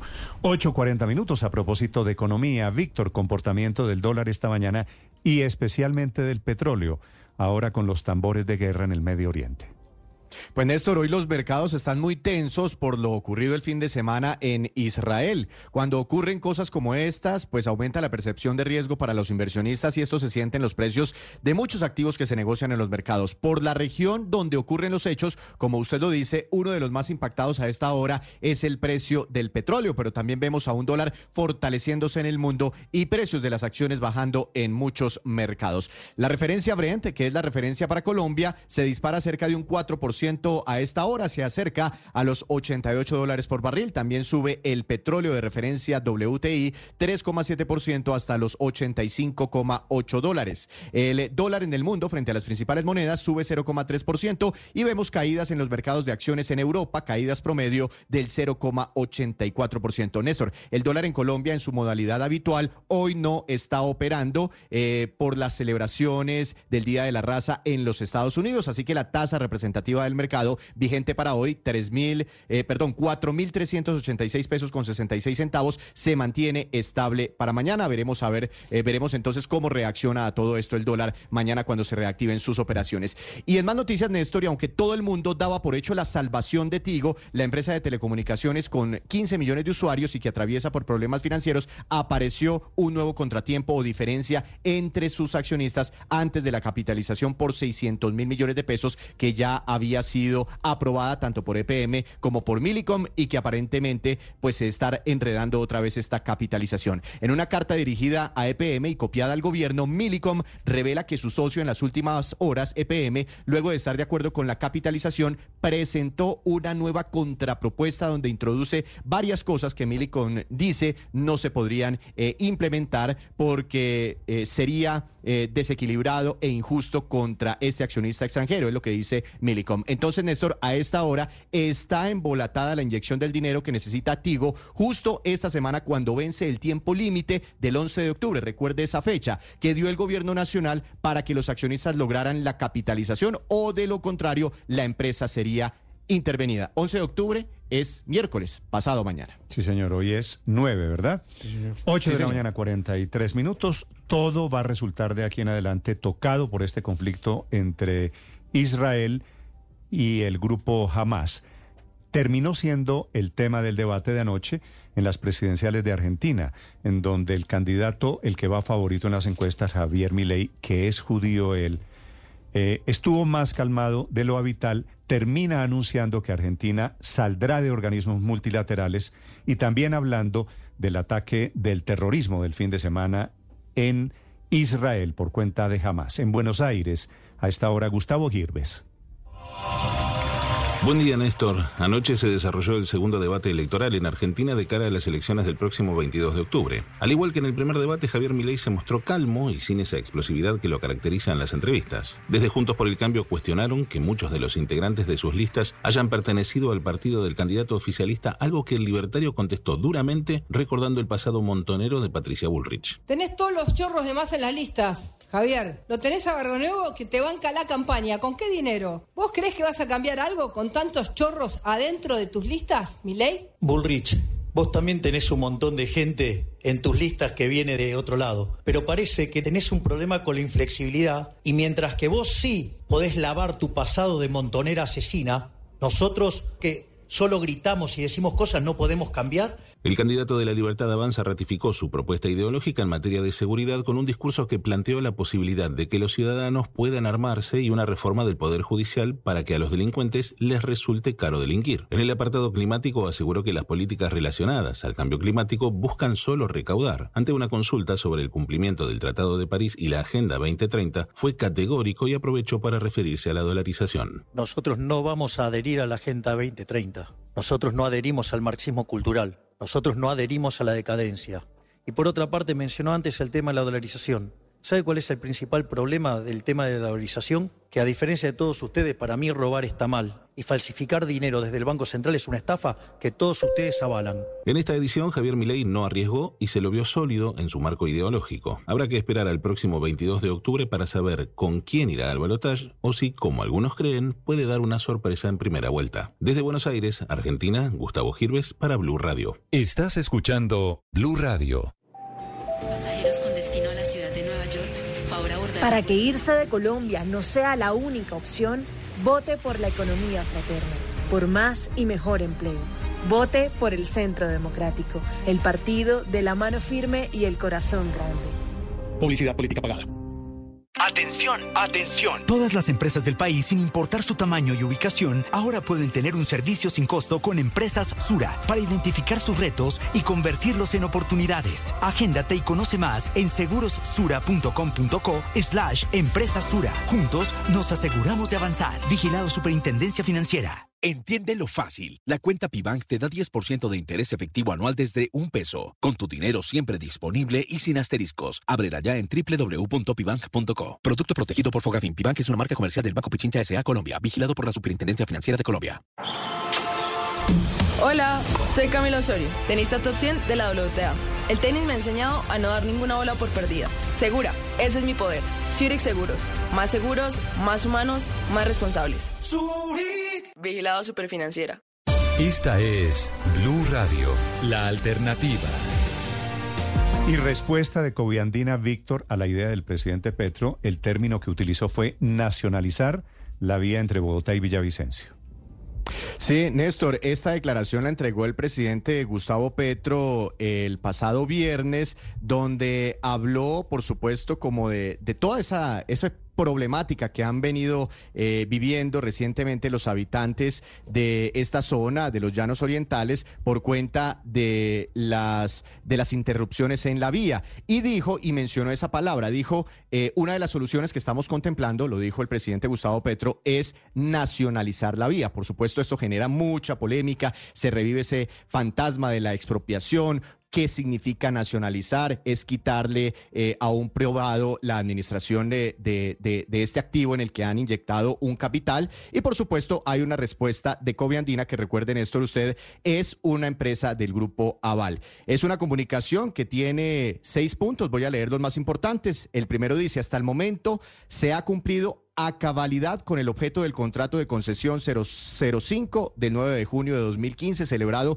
con la Agencia Nacional de Infraestructura bajo el esquema de APP financiado y ya construido 100% con recursos privados, que consistió en la realización de una nueva calzada en el sector Chirajara, kilómetro 63, hasta la intersección Fundadores, kilómetro 85 más 600, y la administración, operación y mantenimiento de toda la carretera Bogotá-Villavicencio. Teniendo en cuenta que el corredor vial, segundo punto, Bogotá-Villavicencio, es uno de los más representativos e importantes para el desarrollo económico y social del país, nuestro propósito es ofrecer la mejor conectividad en la vía siempre y cuando existan las condiciones de seguridad para los usuarios, etcétera, etcétera. Y cierra con este punto, el sexto, Néstor. Coviandina siempre ha estado dispuesta al diálogo y participa de los espacios que ofrecen tanto las autoridades como las comunidades y organismos de control para la búsqueda de estrategias y mecanismos que permitan la planificación, ejecución, verificación y actuación para solucionar los problemas. Por esto, ratificamos nuestra disposición para que se nos invite a conversar sobre la carretera. Hay reacciones, muchas reacciones. También reaccionó el expresidente Duque diciendo que prácticamente esto es una expropiación y hay un gran debate alrededor de estas declaraciones del presidente Petro sobre la posible nacionalización de la vía llano. Si es nacionalización, por supuesto, significa quitarle la concesión a un operador privado, ¿verdad? Pues sí, esa es. Eh, además, el presidente Petro dice con, con los peajes podemos atender los puntos críticos, con el recaudo de los peajes que hagamos nacionalizando la vía. Pero dice el presidente Petro, eh, no es como una expropiación, tenemos que entrar a negociar con el, con el concesionario. Entonces, pues ahí se abre una puerta a que se realice, no sé, una posible compra, ¿no? De, de, en realidad, la concesión. En realidad, el presidente el presidente está hablando de terminar el contrato como consecuencia pero él, del utilizó tema de la, la, expresión nacionalizar. Él utilizó la expresión nacionalizar, pero leído en todo el contexto, él, él se refirió a una cosa que, que tal vez eh, Víctor no mencionó, que, ese, que lo asoció al tema del proceso este judicial o administrativo en el que eh, en Estados Unidos. colombiana aceptó haber incurrido en actos de corrupción y entonces el presidente dijo hay un proceso en Estados Unidos en las leyes colombianas eso genera unas consecuencias entonces vamos a mirarlo entonces realmente él está es... en la posibilidad de que eh, Corpi colombiana esté en una circunstancia de lo que se llama eh, inhabilidad sobreviniente y que se deba dar por terminado el contrato. Esa sería la justificación, pero no le quita que sea una nacionalización decir, bueno, nacionalización es una palabra que en realidad ni siquiera en la ley existe, pues porque nacionalizar era lo que se usaba por allá en los años 60, cuando las empresas extranjeras, por ejemplo, explotaban. quitarle, sí, exacto, estatizar, quitarle, quitarle, el negocio a Coviandina, por supuesto. Que, deje de ser, que deje de ser una vía eh, concesionada y que pase a administrarla en vías, como son la gran mayoría de las vías en Colombia, claro. Sí, desde hace 16 años la administra Coviandina. La última es la APP del 2015, así que está concesionario, una subsidiaria del Grupo Aval efectivamente tiene la concesión, recibe los peajes en la vía al llano y en teoría administra. Lo que pasa es que es cierto, Víctor, el presidente tiene un punto. Eh, que el, concesionario Coviandina no paga todos los daños de los muchos accidentes que se producen cada rato en esa carretera. Son las 8 de la Pues es mañana, que, 51 eh, ese- minutos. ese- parte del debate es, bueno, y si se viene la montaña, las partes más altas de la montaña, ¿quién responde por, por eso? Por, por esos daños de eh, momento- de la naturaleza. ¿Lo- ¿Debe responder por ese daño o esa inestabilidad del terreno el Estado o el concesionario? Es que de momento, de momento estamos en el peor de los mundos, porque el, conce- el concesionario tampoco responde plenamente por los arreglos que hay que hacer en la vía. Buena parte de esos arreglos los está asumiendo el Estado. 8.52 minutos en el meta, ¿cómo ha sentado la idea de la nacionalización que propone el presidente Petro? Carlos Andrés. Néstor, muy buenos días. Pues a los constructores, al gobernador del departamento del Meta y por así decirlo como autoridades, no cayó muy bien la idea del presidente Gustavo Petro, quien aseguró y recalcó que es apenas un borrador, según él, en el que se plantea nacionalizar la vía al llano. Los que sí lo aplaudieron bastante largo tiempo fueron las personas que estaban del común allí en la reunión que él citó a las personas en el programa de gobierno Escucha. Las personas se, tendí- se extendieron bastante con un aplauso continuo para eh, eh, eh, pues respaldar al presidente Gustavo, Gustavo Petro con esta iniciativa. Escuchemos el siguiente audio del pasado viernes cuando el presidente Gustavo Petro habló sobre nacionalizar la vía llana. Está en borrador, pero uno, una de las posibilidades es nacionalizar la carretera.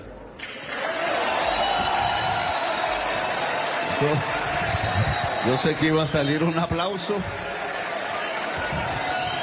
Yo sabía que iba a salir un aplauso, pero obviamente es complicado, es complejo, digamos.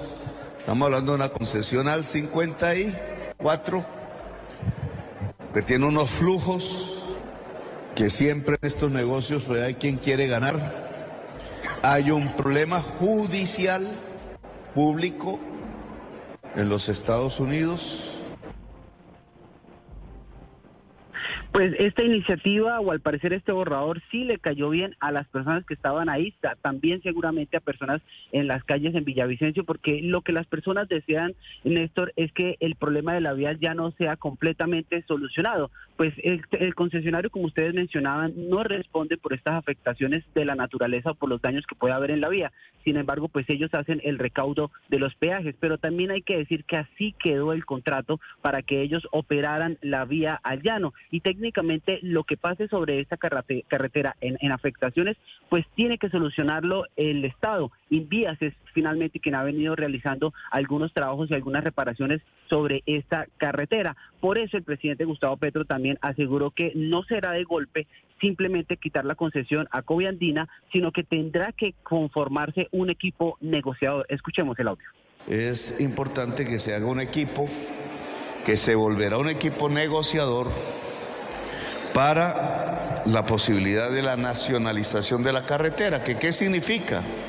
Que parte del peaje entonces se puede invertir en donde hay los daños y no tengamos estos problemas, por lo menos desde el punto de vista de la financiación.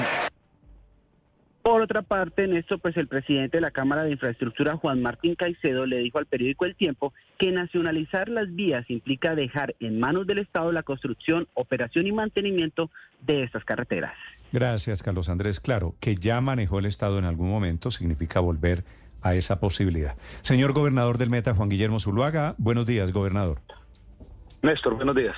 ¿A usted, gobernador, a la gente de los llanos, le gusta la idea del presidente Petro de nacionalizar esa carretera? Nos genera mucha preocupación. Nos preocupa que pueda salir peor la cura que la enfermedad. Hoy la gente aplaude cuando le digan cualquier cosa que tienda a solucionar un problema que estamos padeciendo hace 50 años. Pero en este último año y un poco más de tal vez dos meses del gobierno del presidente Petro, eso se, han- nos ha agudizado. Y no es porque tenga la culpa el presidente de lo que está pasando en la vía, es porque no tienen comunicación ni el gobierno ni el concesionario. Entonces se la pasan tirándose piedra entre ellos y los perjudicados somos nosotros. Y lo que siempre hemos dicho, hagan lo que tengan que hacer, pero sienten en una mesa a tomar decisiones, porque mientras ellos discuten, nosotros hemos estado aislados y afectando nuestra economía de una manera muy dura. Sí. Eh, gobernador, ¿qué cambiaría con una vía eventualmente nacionalizada? Dice el presidente Petro eh, nacionalizar significa que el Estado recibe lo que uno como usuario de la vía paga en el peaje. ¿Eso garantiza que la vía garantizaría que la vía funcione mejor?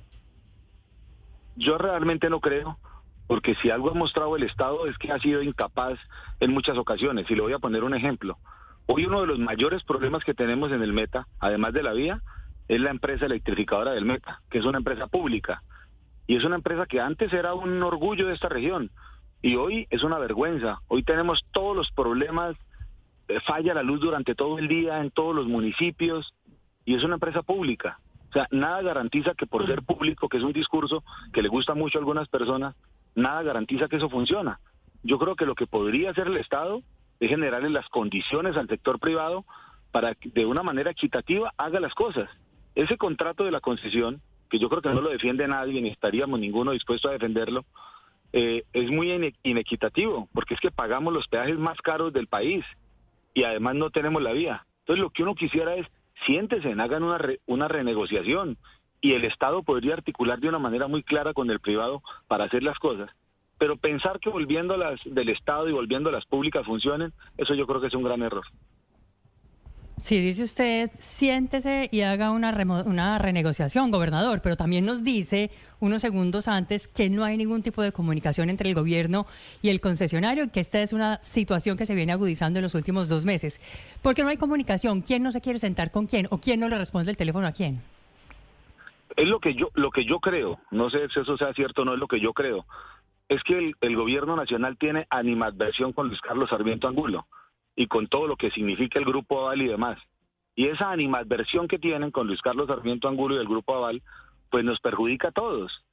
Porque yo en alguna oportunidad, tal vez hace como dos o tres meses que estábamos desesperados con la vía cerrada, dijimos al gobierno, oiga, manden a Luis Carlos Sarmiento al carajo o solucionen, pero hagan algo, porque llevamos un año y dos meses y es un tire y afloje. Cuando nos convocan a reuniones a nosotros para hablar de la vía, debería estar sentado el concesionario y nunca está sentado el concesionario. Siempre nos sentamos con la ANI, con el INVIAS y dejamos al que está administrando la vía hoy por fuera. Y siempre pregunto lo mismo y me dicen, no, eso después porque estamos revisando unos temas. Entonces yo creo que esa falta de comunicación de esos dos a nosotros nos tienen como una salchicha metidos en la mitad del sándwich, mm. del perro caliente ahí, y no solucionan y estamos en eso. Gobernador, hoy los peajes los recibe Coviandina, que es el concesionario, ¿cierto? Así es. Esa plata de los peajes, ¿a qué se va? ¿A qué se dedica? Hay un tramo de la vía al que no se le giró un solo peso de recursos públicos. Todo fue hecho con recursos del concesionario. Entonces lo que está haciendo el concesionario recaudando el peaje es pagando el valor de lo que él ya invirtió. Y en otros... ¿Qué, ¿qué pedazo es ese, gobernador? El tramo 2 Chirajara Fundadores, que fue asumido totalmente por el concesionario. Que ahí fue donde se cayó el puente de Chirajara hace un par de años. Ahí fue donde se cayó el puente, que va a estar listo en los próximos días y no va a funcionar. Ah, pero ¿y por qué no va a funcionar? Porque es las cosas más inverosímiles del mundo, Néstor.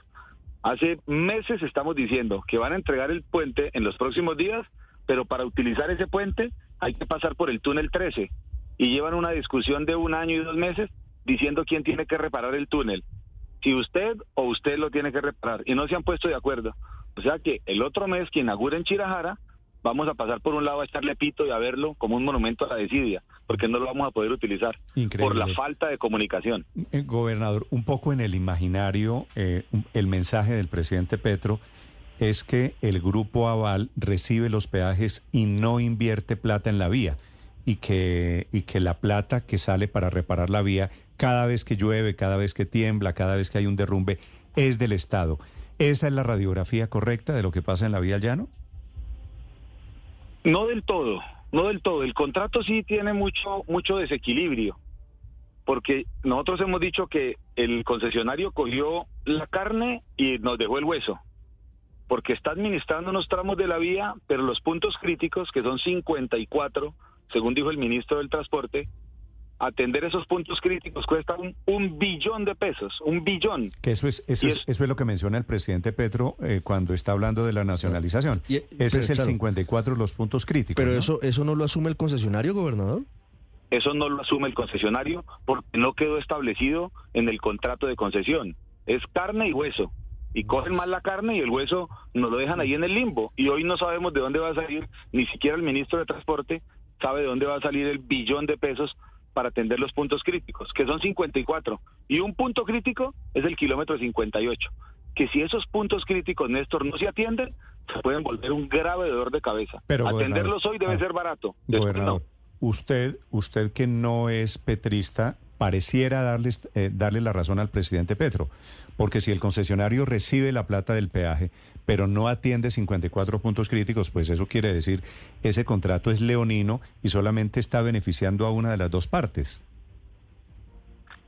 y es que yo estoy totalmente de acuerdo en que se sienten a renegociar. El tema de la vía no lo podemos volver un tema político, de petristas o no petristas. Necesitamos solución. Y yo sí creo que pagando unos peajes tan caros como los que estamos pagando, deberíamos tener una vía en mejores condiciones. Pero hoy estamos más lejos de Bogotá que hace 30 años. Nos rendía más cuando íbamos a Bogotá hace 30 años, a ir al médico a ir, o a ir a la universidad. Estamos hoy más lejos. Entonces, yo sí creo, y en eso le doy la razón al presidente, no de nacionalizar, porque creo que ese discurso es bastante peligroso, pero sí se deberían sentar a renegociar la administración y la operación de la vía. Sí. Gobernador, en el comunicado de este fin de semana, Coviandina invita al gobierno a sentarse y a discutir posibles salidas.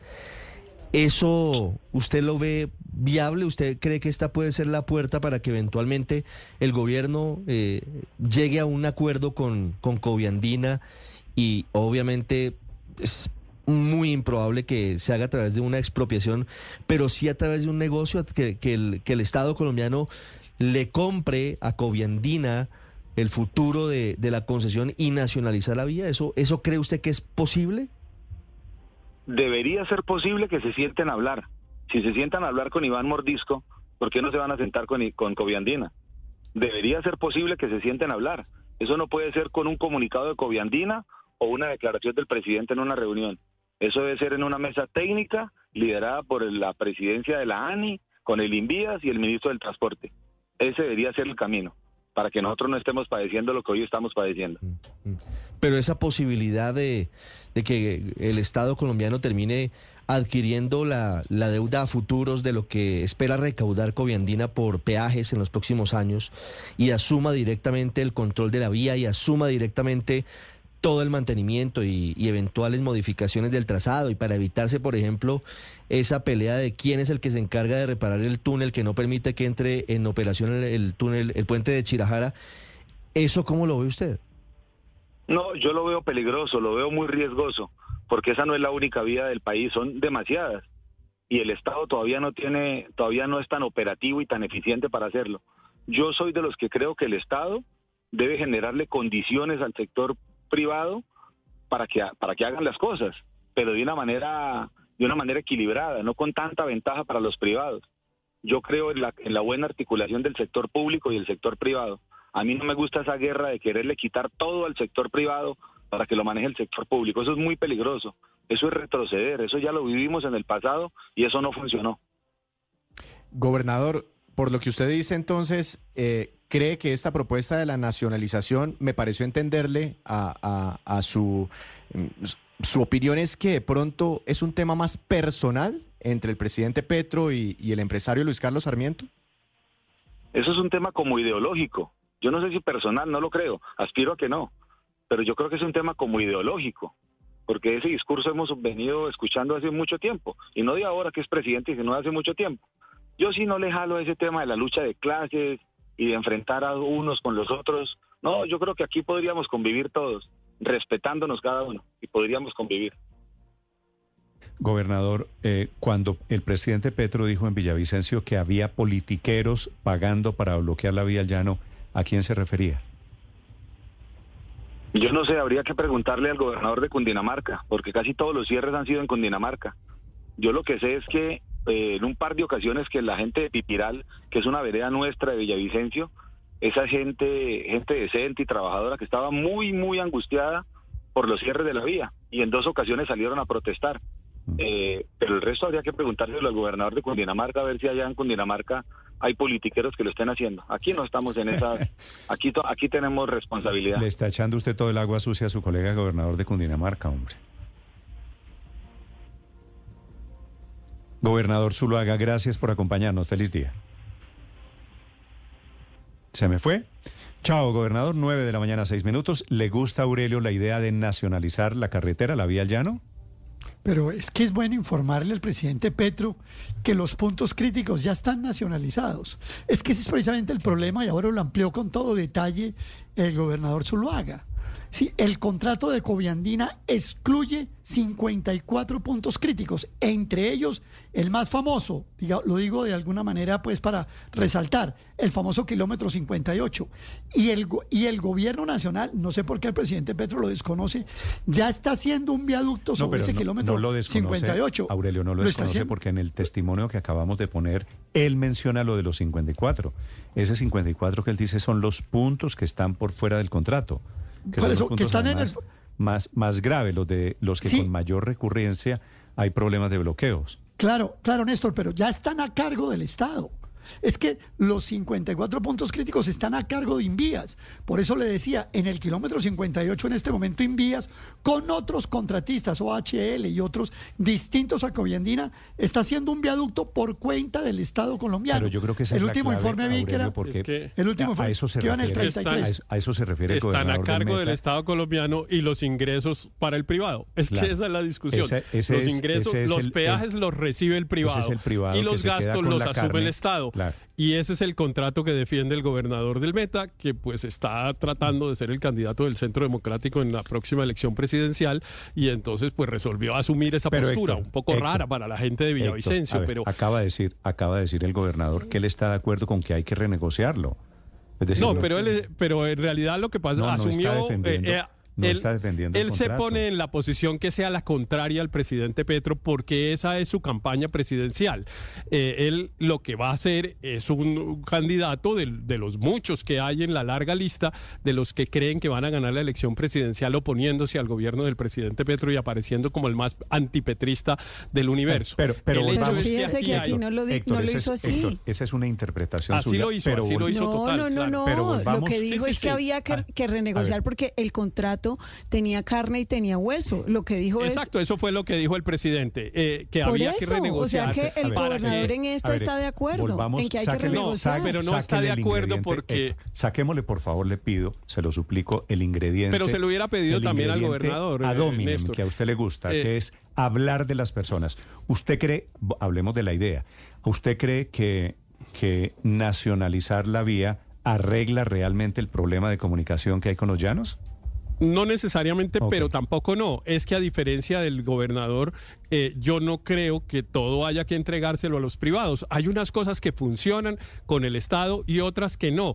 Eh, y la cooperación entre la cooperación, pero no todas, pero no todas, Néstor, pero no todas, Néstor. Mire, en el ya en el llano solo hay una vía que es la que no funciona, está a cargo de un privado. Eh, en el llano al gobernador del Meta se le olvidó decir que todas las vías que ha hecho el departamento del Meta con las regalías eh, son administradas por el Estado, no por los privados. Y el llano tiene una buena, una buena red vial, quiero decirle, después de Villavicencio, usted va a Villavicencio y de ahí en adelante él realmente encuentra unas vías bastante buenas. Y no hay ni una sola concesionada. Ese es un gran ejemplo de que no siempre el Estado es una, un desastre. Sí, yo creo que no siempre, pero muchas veces sí.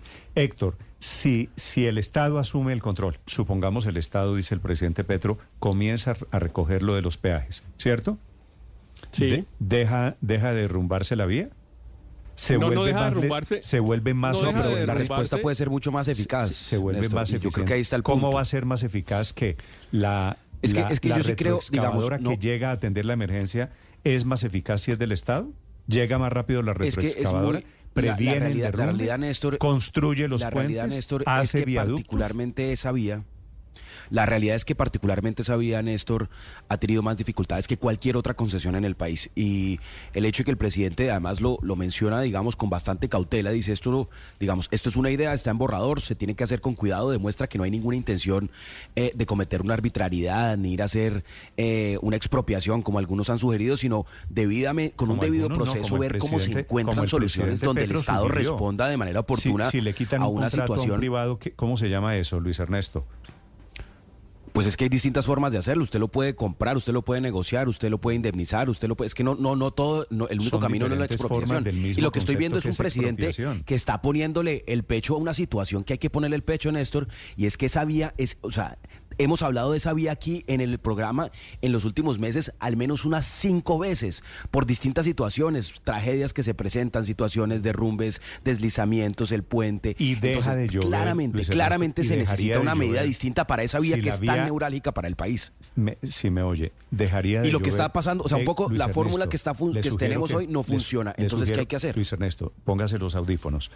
¿Usted cree que deja de llover si la vía la maneja el Estado?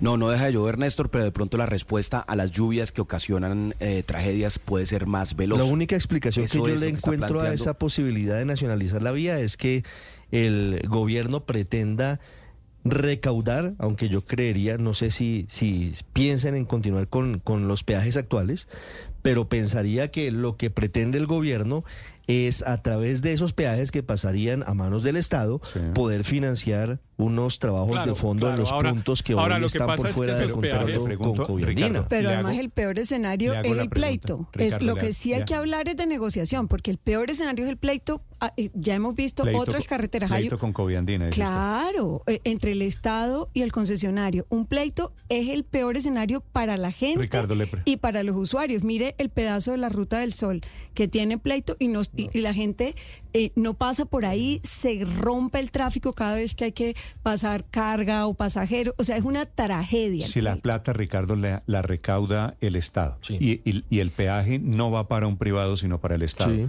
¿Usted cree que el Estado administra mejor esa plata? Pues eh, no hay muchos Atiende- ejemplos, de, atiende no hay mejor. muchos casos de éxito, pero estoy intentando entender la idea del presidente. no, dicho, dicho que le Ah, quitan, le sí. quitan el contrato a un privado. No, no hay ni- no hay ninguna garantía, dicho, pero- dicho que no deja de Néstor. llover, dicho Sí, que no dejan de derrumbarse las montañas. ¿Quién atiende mejor la situación? No lo que sé, pasa no es, sé, claro, no, pero lo que estoy- pasa es que estoy preguntando Néstor, porque claro, sé. Lo que pasa es que hoy no lo está atendiendo el concesionario. En lo- los chicharrones los tiene que atender eh, el, el Estado colombiano porque eso no forma parte de la concesión. Ahora, en la parte de la concesión, todo hay que decirlo.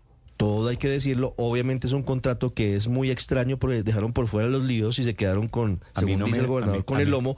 En el resto de la vía, Néstor, usted ve que la carretera es magnífica. Usted va por esa Néstor. carretera y es una carretera absolutamente pavimentada, Bueno, muy bien los- señalizada. Los túneles, los túneles, que- los quedaron bien Pero- de acuerdo. pero 9, esta no es- 14. para esta no es quienes la han ido a única- los llanos orientales, para quienes hemos ido a los llanos orientales, les pregunto su opinión sobre la idea del presidente Petro de nacionalizar. 9, 14 minutos. en Esta no es la única- Deportes. Señor Aurelio.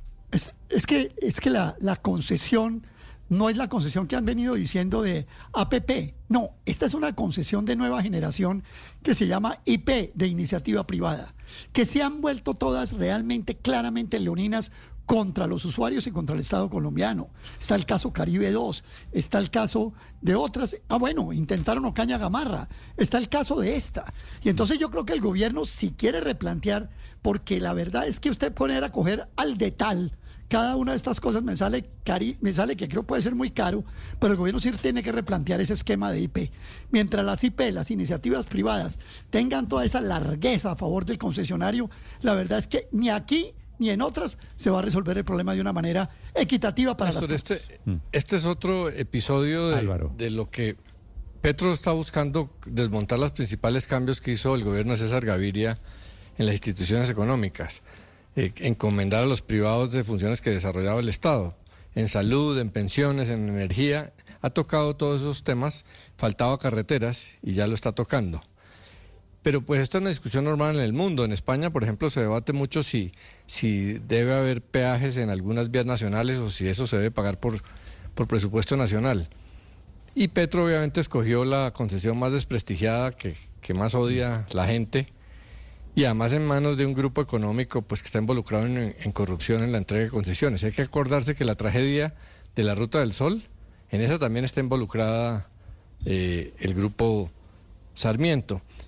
Y por ahora esto es un comentario, pero hay que acordarse que antes se creía que, que el grupo Sarmiento era intocable, pero pues fíjese que Belisario Betancourt, que era conservador, enfrentó al grupo económico más poderoso del momento, eh, a Jaime Mikkelsen. O sea que estas cosas, si se siguen agudizando, estas diferencias pueden llegar eh, allá. Además porque este tema es popular, le llega mucho a la gente, así como el de las tarifas de energía. Pero que dice Entonces, usted si, que- si no que se resuelven la estos temas por la- institucionales, va a terminar en pelea la y son populares. La comparación es que al Grupo tiene- Aval le podría pasar lo que le pasó a Mikkelsen. Este era el eh, Bancolombia de los años eh, 80, ¿no? Muy comienzo de los och- 80. Que Que puede- nacionalizaron a propo- que no lo Aquí hay un nacionalizaron enfrentamiento muy grueso entre los entre, entre eh, el sector económico y el gobierno. Si se llegara a un rompimiento y ese acuerdo nacional no funcionara, pues estas cosas pueden pasar, porque si las instituciones no resuelven estas diferencias, por ejemplo esta de estas carreteras, pues termina en pleitos y enfrentamientos políticos. Esas son palabras mayores. 9, 17 Claro, minutos. es que, eh, es que a propósito del, del- el- el recuerdo histórico que trae eh, Álvaro, eh, pues claro, en, cuando se usó la expresión nacionalización, fue justamente, la última vez que yo me acuerdo que se usó la expresión nacionalización en Colombia, fue justamente en el gobierno del presidente Belisario Betancourt, conservador, que nacionalizó bancos, ¿no? Entre ellos el Banco de Colombia y después varios otros que después volvieron al sector privado, pero fueron nacionalizados con ese término. Ese, esa es tal vez la única vez que en Colombia se ha usado ese término con consecuencias jurídicas, porque claro, otra cosa es estatización o expropiación o tal, pero nacionalización se utilizó fue justamente con el sector, con el sistema financiero en el gobierno del presidente del presidente Bet- Betancourt. Pero miren, Néstor, yo lo que lo que yo creo es que efectivamente, pues todo el mundo dice, yo no tengo información, no, no, no tengo elementos de juicio suficientes para saber si es o no, pero Aurelio, por ejemplo, lo sostiene seguramente con mejor información que yo, que aquí hay un contrato leonino. Eh, un contrato leonino al cual le surgió adicionalmente una cosa que pone en una situación de debilidad al contratista y es que reconoció haber participado en hechos de corrupción. Eh, y yo recuerdo que cuando eh, surgió el escándalo de Odebrecht, por ejemplo, la entonces vicepresidenta Marta Lucía Ramírez, pues por, por todas partes predicaba que ninguna empresa que hubiera estado en, eh, implicada en actos de corrupción debería tener contratos con el Estado. Eso mismo fue lo que dijo el presidente Petro este fin de semana en relación con esa carretera, que lo que iba era mirar cuál era la consecuencia de que dado que ellos reconocieron haber participado en actos de corrupción, si eso les generaba una inhabilidad para mantener el contrato o no. Por eso, pero, pero la, la reacción en el comunicado de Coviandina lo que hace ver es que si esto lo siguen, lo siguen llevando a la, a la confrontación, pues lo que viene es una demanda, como siempre. Y el, el- con intereses, eh, por ejemplo, cuando dice hace, hace un momento el, el concesionario ha cumplido a cabalidad el objeto del contrato y menciona cuál era el objeto del contrato. Entonces, Mm. si el contrato era leonino o no, si quedó mal negociado o no, eso es lo que hay que Que yo revisar que yo- que yo creo que sí, María Consuelo. pero, pero más allá de eso, si no, o sea, el pleito, es el, insisto, es el peor escenario, porque es abandonar las, las eh, construcciones que se están haciendo, abandonar el manejo de la vía del todo y dejar a la gente en el sándwich entre el Estado y el concesionario. Desactualizamos en, En segundos cualquier caso, ni siquiera Chávez. Bueno, Néstor. Chávez, Chávez nacionalizó. atrevió- se atrevió a eso, ¿no? Mucha cosita, ¿Chávez? Paola, ¿no? Perdón. Pero Ex- ocho industrias, era de hecho, las que usted quiera, pero nunca se metió con las carreteras, nunca, nunca, nunca con las concesiones de carreteras. Tal vez lo más cercano fue la nacionalización que hizo de una empresa de buques de Venezuela que se llamaba Conferri, pero fue lo único así como medio de infraestructura que llegó Chávez a tocar. Pero eh, una eh, miradita. a nacionalizar Chávez en alguna sí se medida. metió, es decir, no, Paola. esto aquí. Chávez, no. Chávez sí No, se señor. metió. Pero no hay peajes. Se Sí metió. Sí se En metió, Venezuela claro, no hay con los peajes. peajes. Claro, por supuesto que le quitó los peajes a los No, privados. es que no hay peajes. O sea, usted va por las carreteras y no le cobran peajes. O sea, No, claro, pero en algunas, no, y no solamente son en todas. Es que acuérdense que aquí está el lío en cuestión, y es que el Estado se supone que se tiene que meter en hacer y a construir carreteras en vías terciarias donde ningún privado se quiere meter porque no son rentables, porque no tienen el suficiente tráfico. Es por eso que estas que sí les interesan a los privados, hay que dejárselas hacer a los privados, como es esta de la vía al llano, en la que está metido aquí Coviandina, y por eso Chávez en Venezuela efectivamente tomó creo- el control de algunas. Yo creo, Paola, No, que, que en o, o más bien, dejó el Estado que siguiera con el control de algunas vías terciarias, pero no con las principales? Ricardo. No, mire, Chávez se metió en Paola, industrias de electricidad, de telecomunicaciones, de alimentos, de minería, le de banca. Le quitaron los yo, peajes. yo le, le voy a hablar de mi experiencia. En el año 2016, que hice un recorrido desde Caracas hasta Maracaibo, que es tal vez la vía principal de Venezuela, los peajes, las alcabalas, como los dicen allá, estaban abandonadas porque nadie estaba cobrando. Fundamentalmente lo que hicieron fue dejar de cobrar por, por el paso por esas vías. A ver, tengo un corresponsal en Caracas en este momento. Me aclara, por favor, Santiago, la situación. ¿Qué hizo Chávez con el tema de las carreteras y los peajes? ¿Es comparable? Bueno, Chávez, eh, como decía eh, Paola, eliminó todo el tema de los peajes y todo el, y todas las carreteras que antes estaban muy bien mantenidas autopistas por la empresa privada, pero pasaron a manos del Estado y fue un poco un retroceso. Sin embargo, hoy día, con Nicolás Maduro, como ha volteado varias cosas que hizo Chávez, algunos peajes puntuales sí están funcionando y comienza a haber cierto, cierta armonía allí. Pero ciertamente Chávez por muchos años eliminó todo eso y prácticamente nacionalizó todas las carreteras y autopistas. De acuerdo, era lo que le decía Ricardo. 9 de la mañana, 22 minutos.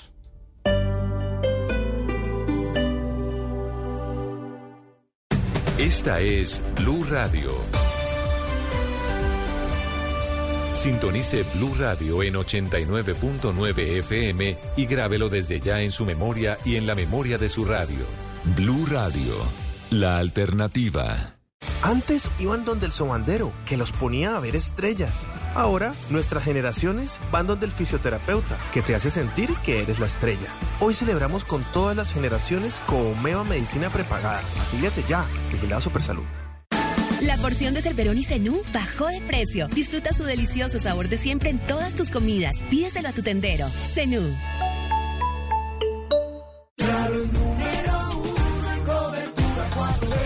Estamos esforzando, reforzando ya Colombia atravesando sin descanso. Llama al numeral 400.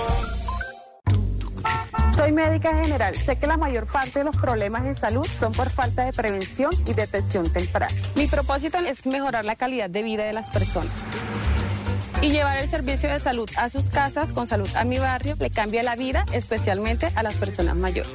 Gracias al pago de tus impuestos, hemos atendido a más de un millón de personas directamente en sus hogares. Soy Katy Ramos y sobre salud a mi barrio, salud a mi vereda, tengo mucho que contar. Alcaldía Mayor de Bogotá.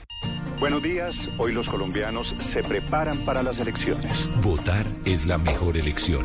Con su voto, su opinión cuenta. Con su voto, ejerce sus derechos. Con su voto, decide y elige libremente. Con su voto, hace parte de la democracia. Salir a votar es la mejor elección. Salga, elija y vote este 29 de octubre. Blue, más que radio.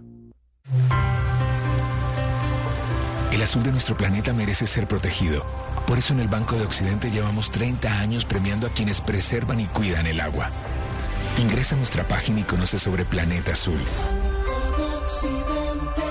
Del lado de los que hacen. Somos Grupo Aval, vigilado por la Superintendencia Financiera de Colombia. ¡Ay, qué dolor!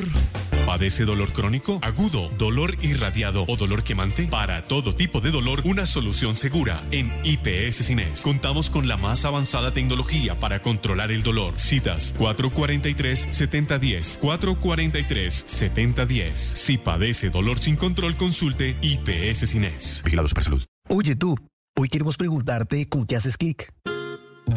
Nosotros hacemos clic con la gente cálida de nuestras regiones, con sus tradiciones, costumbres, encanto, con Colombia. Estamos listos para acompañarte a descubrir esa Colombia mágica e inexplorada. Te esperamos para darte la bienvenida a bordo en Clic, aerolínea local con más de 35 destinos nacionales y una red de más de 60 rutas. Hagamos clic, clicair.co. A la una de la tarde, en Blue Radio, encuentras información.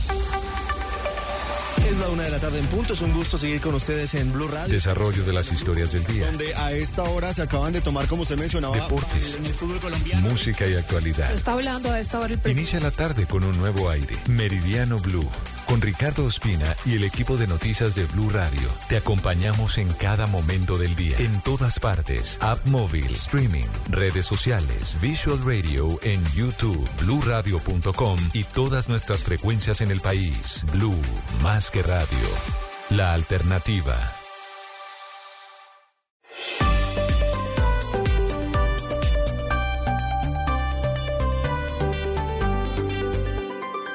Estás escuchando Blue Radio y bluradio.com. Antes de los deportes, la carta que envían 14 exministros de diferentes orígenes políticos al gobierno nacional advirtiendo de la posibilidad de un apagón hablando de la crisis energética y haciendo recomendaciones para evitar otra vez, como hace 30 años, un apagón. Exministros de Minas y también de Hacienda. Uno de ellos, Tomás González. Doctor González, buenos días. Muy buenos días, Néstor. Muchas gracias por la invitación. ¿Cuál es el sentido, cuál es la crisis que creen ustedes, la tormenta que se está armando literalmente en el panorama? Mire, Néstor, en este momento lo que más preocupa al sector es que tenemos una crisis de liquidez muy grande. ¿Qué quiere decir eso? Que las empresas que le llevan la energía a la gente a la casa, las empresas como Codensa en Bogotá o Afinia en el Caribe o, EPM en Medellín, las empresas de, que le llevan la gente, la energía de sus casas a la gente, tienen un enorme problema de liquidez, que quiere decir que no tienen suficiente plata o se están quedando sin plata para atender las obligaciones que tienen, para pagar la energía, para pagarle a sus proveedores. Y si nosotros no actuamos rápidamente, pues esas empresas pueden implosionar, pueden entrar en, crisis y en incapacidad de seguir operando y si eso pasa, pues el que más se afecta, como siempre en estas, en estas crisis, son los usuarios. Entonces la carta lo que está es motivada por esa situación que tiene una señal de alerta muy fuerte en el corto plazo que dio el mismo, digamos, el mismo sector, el mismo, el mismo gobierno dio esa, dio esa señal de la inminente crisis. Eh, y, pero hay otros temas también muy, muy importantes como la llegada del niño, como la dificultad de sacar proyectos. Entonces tenemos una serie de factores, Néstor, que se están juntando en este momento para hacer las cosas muy difíciles para el sector en medio de un niño que va a ser muy complejo. Cuando usted dice el más afectado es el usuario, ¿eso qué significa? Porque muchos están reviviendo la posibilidad de que volvamos 30 años atrás en el tiempo y tengamos apagones, el adelanto de la hora y todo eso que se vivió por allá en el 92? Mire, ahora lo que es más inminente es que haya un apagón financiero, es decir, que las empresas se queden maniatadas. ¿Y qué pasa cuando las empresas se quedan maniatadas? ¿Qué pasa cuando las empresas no pueden funcionar normalmente? Pues le toca a la Superintendencia de Servicios Públicos entrar a intervenirlas, como se hizo con la extinta Electricaribe. ¿Y qué nos mostró la experiencia de Electricaribe? Nos dijo tres cosas para responderle su pregunta al usuario. No, lo, que vimos con la experiencia de Electricaribe es, uno, el recaudo que se hace se cayó, las pérdidas de energía subieron y al presupuesto le costó más de 11 billones de pesos esa intervención. Entonces, si usted lo mira, eh, si dejamos que esto, que esto siga y que, y, que, y que no evitemos la crisis, pues lo que va a pasar es que los usuarios van a tener menos calidad en la operación, menos seguridad y certeza sobre, sobre su suministro y su calidad de suministro, y al erario le va a costar mucha plata. Eso es el apagón financiero. Si esto lo dejamos avanzar y llegáramos a tener problemas adicionales en energía, pues lo que va a pasar es que vamos a tener una amenaza de, repetir los cortes de energía del pasado que nadie quiere. ¿Quiénes son hoy por hoy los más amenazados, doctor González? Pues, pues lo que vimos, Paola, buenos días. Lo que vimos, lo que vimos en el informe que hizo Exem, Exem es, es el encargado de operar el mercado. Si ustedes me permiten hacer una analogía, es algo así como la di mayor del sector eléctrico, es el que organiza el mercado, el que organiza que las cosas ocurran, el que está monitoreando que la situación del sistema, la salud del sistema. Y XM en un informe de análisis de riesgo del sector dijo lo siguiente, dijo, hay 17 empresas que están en riesgo y si esas empresas se llega a materializar ese riesgo, pueden contagiar a otras 19. Entonces, lo que dice ese informe es que estaríamos enfrentando un riesgo sistémico muy importante. Lo que no dice el, informe de XM para, me imagino yo, por, efectos de, proteger la situación al máximo posible, es que no pone nombre, simplemente dice el comercializador A o el comercializador B o el comercializador 1. Eh, pero lo cierto es que el mismo XM es el que está advirtiendo de que esto puede ocurrir. Sí, doctor González, en la carta concluyen ustedes que la solución en el muy corto plazo a la crisis que vendría por un eventual apagón financiero es que efectivamente Findeter asuma la totalidad de los saldos de la opción tarifaria vigentes. Eso ¿qué tan complejo podría llegar a ser? Porque la resolución de la CREC salió hace ya casi dos semanas, pero no se ha materializado y el tiempo corre. La verdad es que el tiempo está jugando en contra de las comercializadoras y podrían entrar efectivamente en una situación de inviabilidad financiera las próximas semanas. Así es, y usted lo dice muy bien. Esta solución está identificada desde hace rato. El gobierno mismo la ha prometido. Si ustedes ven los trinos del presidente este fin de semana, así lo dijo, los trinos del ministro también. Eh, el problema con esa solución son dos cosas. Una, como usted bien lo dice, que no se ha materializado.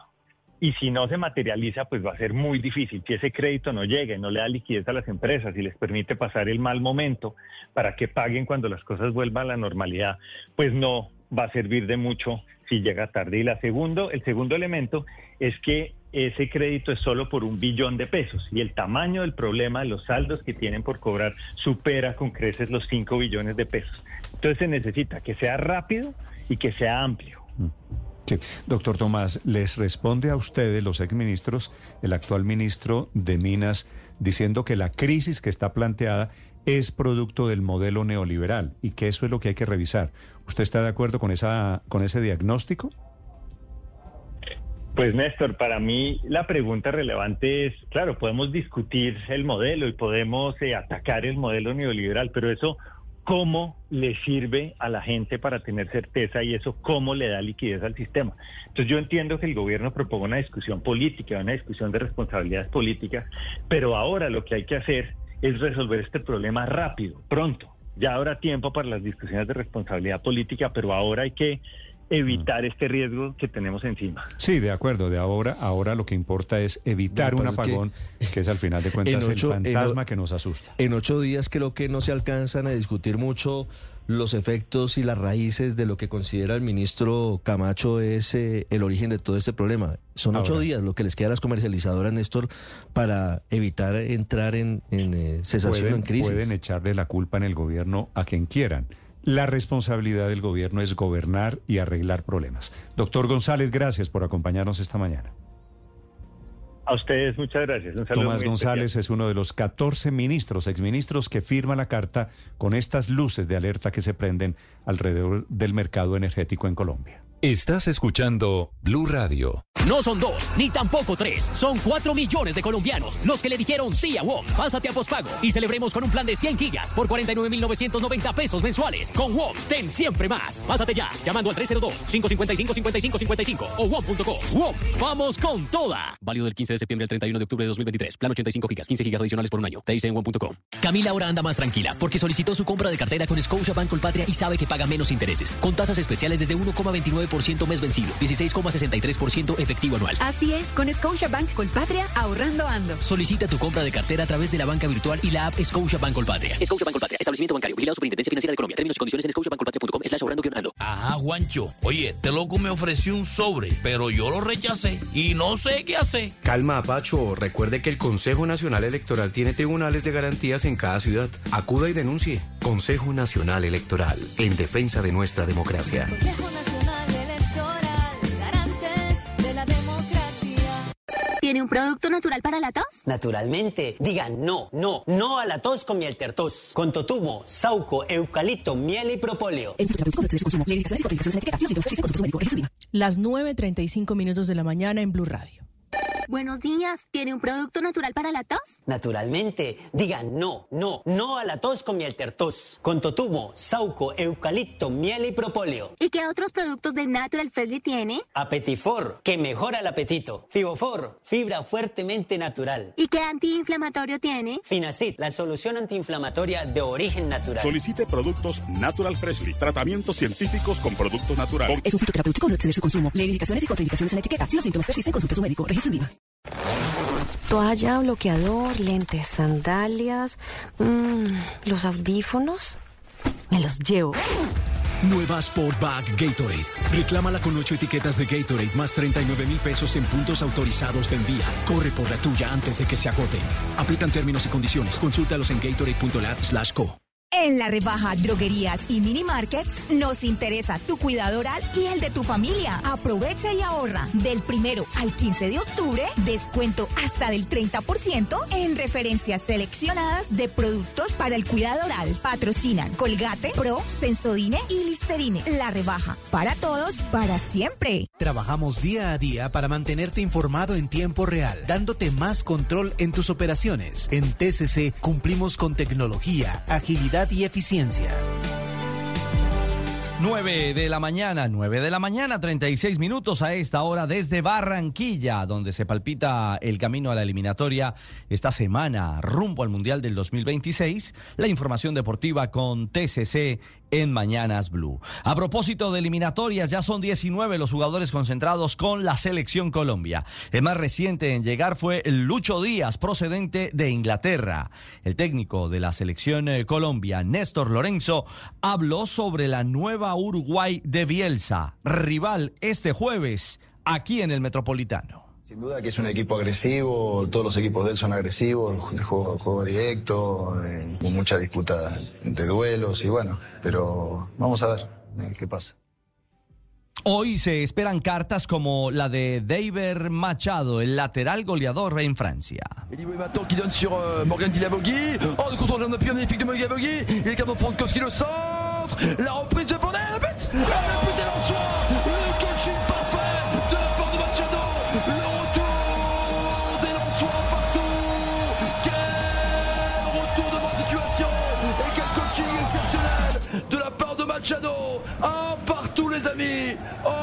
fue locura en Francia con Machado, como dice el narrador. Hoy destacan su gol, no, su golazo de Palomita, la del lateral colombiano al servicio del Lens. Fue el 1-1 ante el Lille por la Liga 1 y aguardando por el arribo de Machado a la concentración. Por eso vamos al campamento de Colombia. ¿Cómo será la agenda del día de nuestra selección? Fabio Poveda nos cuenta.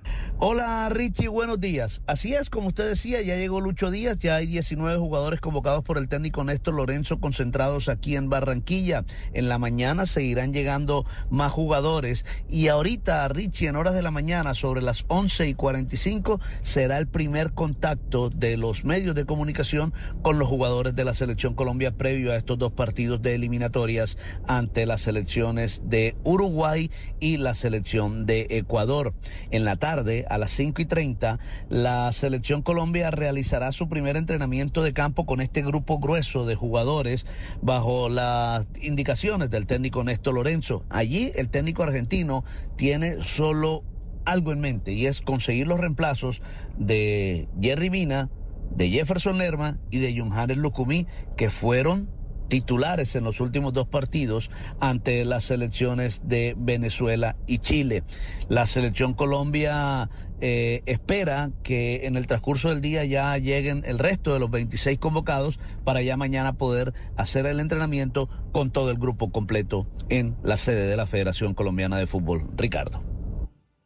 Gracias, Fabio. Entre tanto, Uruguay sigue sumando jugadores en la concentración, también aquí en Barranquilla. Fede Valverde del Real Madrid llegó en la noche de este domingo y Darwin Núñez acaba de aterrizar. A su llegada, el delantero del Liverpool habló del duelo con Colombia y con su amigo Luis Díaz. La verdad que va a ser un lindo encuentro entre eh, Colombia y Uruguay.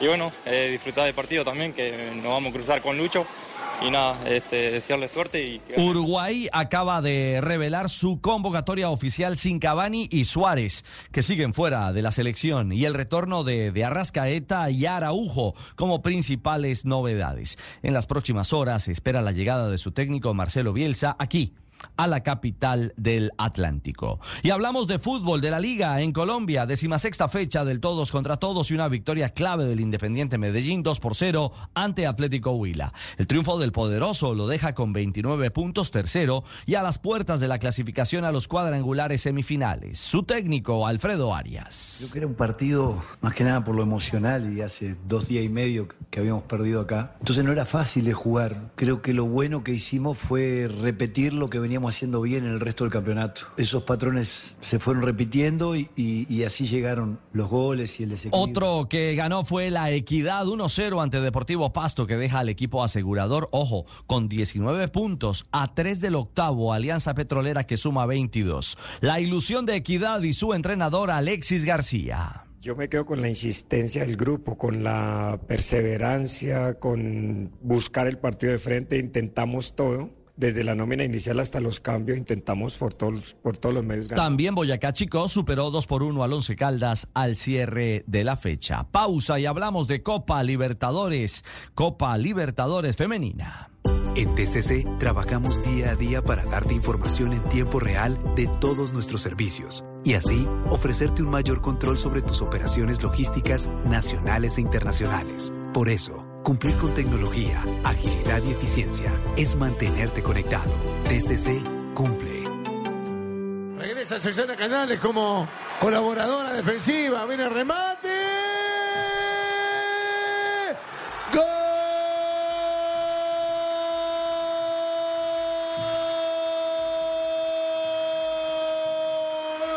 De Independiente de Santa Fe. Así los peruanos uno de los tres goles de Diana Celis en la goleada 4 por 0 del conjunto bogotano ante Universitario de Deportes de Perú por la segunda fecha de la Libertadores Femenina. En el Estadio Metropolitano de Techo, la gran protagonista fue Diana Celis, quien marcó triplete para el Expreso Rojo. Muy feliz por eso porque en verdad trabajamos día a día para mejorar cada cosa que nos hace falta y nada, eh, seguir con esta racha si Dios lo permite. Es mi primer hack trick, entonces muy emocionada y contenta y agradecida con mis compañeros. Santa Fe sumó su primera victoria en la Copa y con tres puntos es eh, segundo de su grupo tras la U de Chile que suma seis. En otro juego con sello colombiano, Atlético Nacional remontó ante el Barcelona de Ecuador y ganó tres goles por dos. Karina Valencia marcó doblete. Marcela Restrepo de Selección Colombia, líder en el medio campo del Nacional, analizó el segundo triunfo del Club Verdolaga. Fue un partido un poco extraño, sabíamos que el rival venía a sacar los puntos como fuera, sabían que si ganaban obviamente iban a estar vivas en,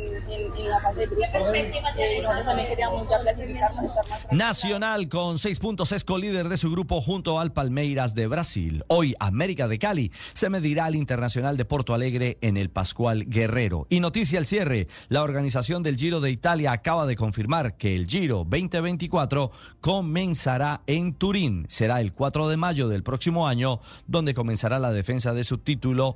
Primos Roglic ahora vistiendo el maillot, la camiseta del Bora Hansgrohe de Alemania. 9.43 los deportes desde Barranquilla la Bella, la casa de la selección Colombia, a esta hora en Mañanas Blue.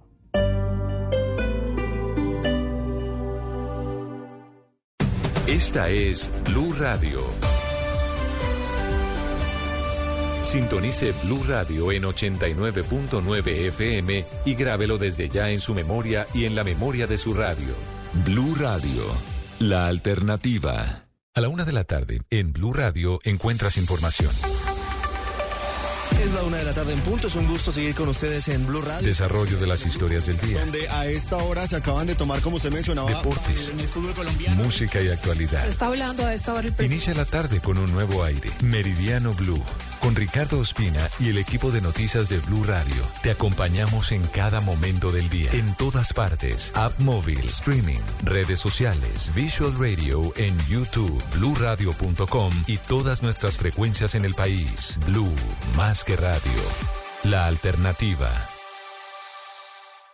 La nueva política de drogas busca conservar el medio ambiente, generar desarrollo sostenible y proteger la vida de campesinos, indígenas y afros, cuidar la salud pública y desmantelar las redes ilegales de los narcotraficantes. Por eso se deben reducir los daños producidos por el mercado ilegal de drogas, previniendo y mitigando la violencia y gestionando los daños y estigmas asociados al uso problemático de las drogas. Sembrando vida, desterramos al narcotráfico. Ministerio de Justicia y del Derecho. Cuando cambiamos, todo se transforma. Colombia, potencia de la vida. Buenos días. Hoy los colombianos se preparan para las elecciones. Votar es la mejor elección. Con su voto, su opinión cuenta. Con su voto, ejerce sus derechos. Con su voto, decide y elige libremente. Con su voto, hace parte de la democracia.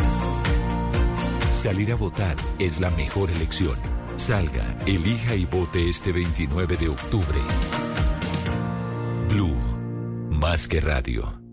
En Comeva Medicina Prepagada llevamos 50 años cuidando la salud de los que antes decían tengo cita médica y ahora dicen tengo cita virtual para que sean su mejor versión. Hoy celebramos con todas las generaciones Comeva Medicina Prepagada.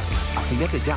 Vigilado Supersalud. ¿Qué es la educación? La educación es todo lo que nosotros podemos aprender. Conocimiento nuevo y desarrollo de habilidades. Los conocimientos que debe tener una persona en diferentes áreas. Las posibilidades de transformar el mundo a partir de la educación son infinitas. La educación es y tiene que ser siempre esperanza. Yo soy Sergio Fajardo y les voy a presentar el video podcast El Profesor. Con educación todo se puede. En cada capítulo, educadores. Vamos a ver quiénes son, cómo viven, cuáles son las condiciones que tienen. Personalidades. Jorge Valdano, exfutbolista de la selección argentina el entrenador es el que tiene que hacer homogéneo lo diverso. E invitados especiales. María Figueroa, ella fue la directora del ICFES en Colombia. Esa relación con el profesor, una relación dentro del respeto, pero que haya una relación. Conversarán con el profesor Fajardo para que entendamos la educación desde todos los puntos de vista. Bienvenidos, bienvenidas, vamos a pasar muy bien. El profesor, con educación, todo se puede. Recuerden que nos pueden escuchar en todas las plataformas de streaming. Activen las notificaciones y además síganos en las redes sociales. Boombox.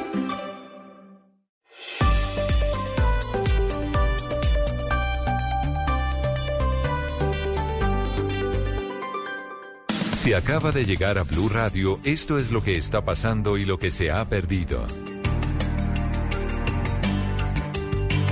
Bienvenidos, les actualizamos las noticias en este día lunes sobre el conflicto en Israel. El presidente Petro le está respondiendo al embajador de Israel en Colombia, que esta mañana en Blue Radio, en una entrevista aquí, invitó al presidente Petro a que vaya a Auschwitz tal vez el más famoso de los campos de concentración en donde murieron millones de judíos por el régimen nazi. Y el presidente Petro, intentando darle la vuelta al argumento, dijo que lo que estaba pasando hoy en Gaza era una especie de campo de concentración, una declaración que por supuesto no le gustó ni al embajador ni a la comunidad judía. Y ahí están los dos peleando esta mañana en Twitter. Camila Carvajal. Sí, señor Néstor, buenos días. Recuerde usted que la invitación la hizo aquí en Mañanas Blue precisamente el embajador de Israel en Colombia, Gali Dagan. Esa invitación es a ir a uno de esos campos de concentración y termina el presidente Gustavo Petro a través de su cuenta de X casi que comparando a los nazis con los judíos. Escribió el presidente Gustavo Petro que él ya estuvo en ese famoso campo de concentración y que ahora lo ve calcado en Gaza. La respuesta del presidente Petro a esta, la invitación del embajador aquí en Mañanas Blue. Yo no sé, creo que ahora la pelota en, está en la cancha del eh, señor eh, honorable presidente Petro. Si él puede apoyar, nosotros nos encantaría tener cualquier apoyo de la comunidad internacional para resolver este terrible eh, desafío, desastre de la cantidad de secuestrados rehenes que tenemos ahora en las manos de Hamas. Sí, yo entendí, usted me dirá si estoy equivocado, embajador, su solicitud de ayuda al presidente Petro era una declaración irónica. Yo no sé, yo no, cualquier persona puede interpretar cualquiera. Yo estaba serio si el embajador, el presidente Petro declaró eh, sobre nuestra región recientemente muchísimo. Eh, y si él puede poner eh, y poder ayudar para resolver esta terrible situación, nosotros y nos esa es la respuesta mientras desde la embajada de Israel Néstor en Bogotá siguen pidiendo que haya cooperación internacional, pero para acabar la guerra, no para aumentar el conflicto. Sí, eh, eh, lo que dice el presidente Petro Camila esta mañana de los campos de concentración Padre, usted que ha estado allá. He, estado en ambos lugares, he estado en Gaza y he estado en Auschwitz. claro que sí. Mire, no es comparable, la, situación no es comparable. Usted recuerda realmente que fue un campo de concentración. No olviden que ahí llevaban a los judíos estrictamente para matarlos. Los ponían a trabajos forzosos, forzados, forzosos y los mm, gaseaban fundamentalmente. Eh, acabo de leer un libro que se llama Cuando el tiempo se detiene eh, donde muestra esa experiencia. Y lo que hay en Gaza hoy es un asedio que ojalá no llegue nunca a situaciones de este tipo, pero hoy no es posible compararlo, Néstor. Es realmente una comparación exagerada de parte de nuestro señor presidente. Lo que hubo en Auschwitz fue el exterminio de un pueblo por razones de etnia, por razones de religión. Lo que hay esta mañana es una guerra abominable, por supuesto. Digo, la comparación suena un poquito rara diciendo, claro, Néstor, es que, claro que hay bombardeos. Es que al final lo que termina ocurriendo, no sé, creo que esa no es la intención del presidente, pero termina pasando es que se termina banalizando la magnitud de la tragedia que significó para la humanidad el holocausto. Más de 6 millones de personas que murieron en medio de toda la situación, millones más desplazados, familias destruidas, eh, una situación que no tiene comparación con lo que está pasando hoy. Por supuesto que es muy delicado, pero, pero hacer tantas alusiones al holocausto nazi termina banalizando lo que significó el holocausto nazi para los alemanes, para los judíos. Como tampoco tiene Aurelio mucha relación que el presidente habla hoy de neonazis o quiere decir que no entiende el concepto del nazismo, que fue la tragedia de la humanidad en el siglo XX, o no entiende lo que está pasando el día de hoy. Pero estas alusiones al fascismo, al neonazismo, por supuesto son, una... con todo respeto, son muy ligeras. Néstor, pero es que yo creo que aquí hay una falla de fondo, y es un presidente de una república como Colombia. Lo que debe hacer es agarrarse por Twitter utilizo esa palabra, con el jefe de una delegación diplomática de un país en conflicto? ¿Será que eso es lo que hay que hacer? ¿O hay que tramitar realmente esas diferencias, si las hay, en forma diplomática, como corresponde a la primera autoridad del Estado? Pero esto de agarrarse con los embajadores por Twitter, la verdad, Néstor, es que fuera de todas las cosas que usted pueda decir, pero ese será el conducto, ese es el camino, esa es la vía real. Yo no creo. la verdad, lo que me sorprende es el nivel de tiempo libre que está teniendo el presidente Petro, que durante todo el fin de semana estuvo pegado a su cuenta de Twitter y hoy lunes, día activo, sigue pegado a su cuenta de Twitter de opinador. 9 de la mañana, 52 minutos. A propósito de lo que está pasando esta mañana, siguen los enfrentamientos del ejército de Israel con militantes de Hezbollah que entraron por la frontera norte, mm. también continúan esta mañana los bombardeos sobre Gaza. Les actualizamos esta mañana de guerra, desafortunadamente, desde Europa con Silvia Carrasco. Sí, Néstor, lo que está enfrentando Israel entonces en este minuto ha sido un ataque por dos frentes. En el norte están entrando estos militantes de Hezbollah y se mantienen los enfrentamientos en la, en la franja de Gaza. El ejército ha dicho que tiene controlado su territorio, pero cree que todavía hay pistoleros de Hamas en su propio territorio. Por su parte, el gobierno de Qatar ha estado intentando, intentando mediar y ha reconocido que ha contactado a Hamas para ofrecerle que libere a todos los rehenes que son mujeres o niños y que se le intercambien al gobierno de Israel por 36 mujeres y niños palestinos que están en las cárceles israelitas. Sin embargo, jamás se ha negado a aceptar esa negociación. Por otra parte, Néstor, la Unión Europea, Alemania y Austria han suspendido de manera inmediata todo su financiamiento, tanto humanitario como de desarrollo, para las comunidades palestinas. La, la Unión Europea ha dicho que eh, está congelando 726 millones millones de dólares que tenía que entregarle para el pago de funcionarios y hospitales en la región palestina. Mientras tanto, continúan los bombardeos sobre Gaza y el primer ministro Benjamín Netanyahu se ha reunido esta mañana con los alcaldes de todas las regiones que bordean Gaza y les ha dicho, les ha prometido que van a cambiar el Medio Oriente. Esa ha sido su, eh, su propuesta y les dice que aguanten, que le van a dar todo el soporte posible, Néstor. Silvia, gracias. Lo que hay esta mañana es un feroz contraataque del ejército israelí. Bloquearon Gaza, no pueden entrar alimentos, no pueden entrar combustibles, así que hay allí bombardeos y esta es la venganza por los ataques del fin de semana. Esta mañana las fuerzas de defensa de Israel también parecen en plan de responderle al presidente Petro, que está opinando, dicen allí, a 15 mil kilómetros de distancia. César Moreno. Hola Néstor, muy buenos días. Blue Radio contactó al capitán Ronnie Kaplan, él es el portavoz de las Fuerzas de Defensa Israelíes de la FDI y habló sobre la ofensiva israelí contra blancos específicos de los terroristas de Hamas y cómo la Fuerza Aérea estaba atacando los puntos donde estaban desplegadas estas lanzaderas de cohetes de Hamas y otros edificios que han servido de puntos de logística de los autores intelectuales y de quienes financiaron también los atentados del pasado sábado. Además, el capitán le respondió al presidente Gustavo Petro sobre lo que estaba pasando en el terreno, aclaró que Israel está asesorado por abogados expertos en derechos internacionales eh, humanitarios para mostrarle cómo era que actuaba tanto el ejército israelí en el terreno y los terroristas. Esto fue lo que dijo el capitán Kaplan. y jamás lanzó una guerra contra Israel. Las fuerzas de defensa de Israel lo que hacen es intentar de maximizar el daño a los terroristas involucrados en el conflicto y minimizar el daño a los civiles que no están involucrados en el conflicto.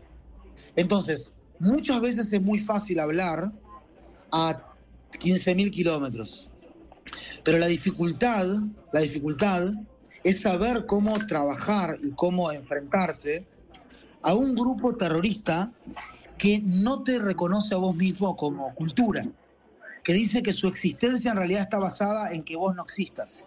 Y en el momento en que tenés un grupo terrorista que te dice, están por un lado los este, hijos de la luz, que son ellos obviamente, y por otro lado los hijos de la oscuridad, que somos nosotros obviamente, no tenés, es muy muy difícil conversar con ellos.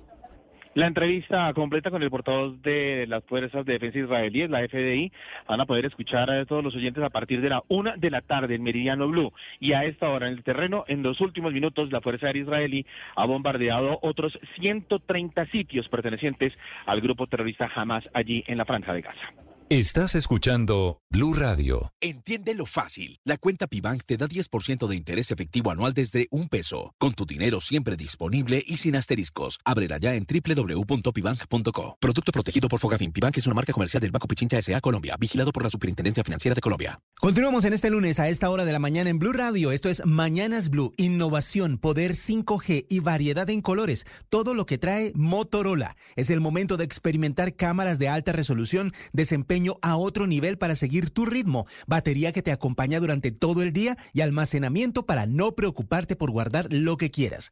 Todo lo que necesitas está en un Motorola. Los celulares Motorola se compran en Alcosto y Catronics. Recuerda, para tener un día activo necesitas fuerza y energía. Nueva proteína Bene. Porque mis músculos y huesos la necesitan.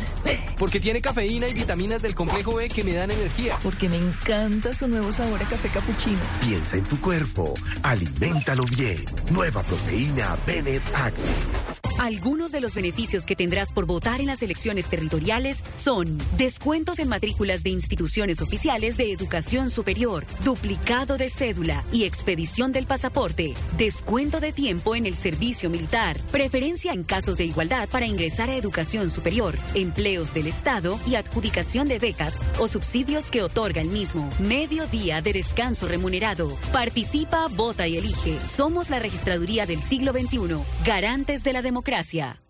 Esta es Blue Radio, la alternativa.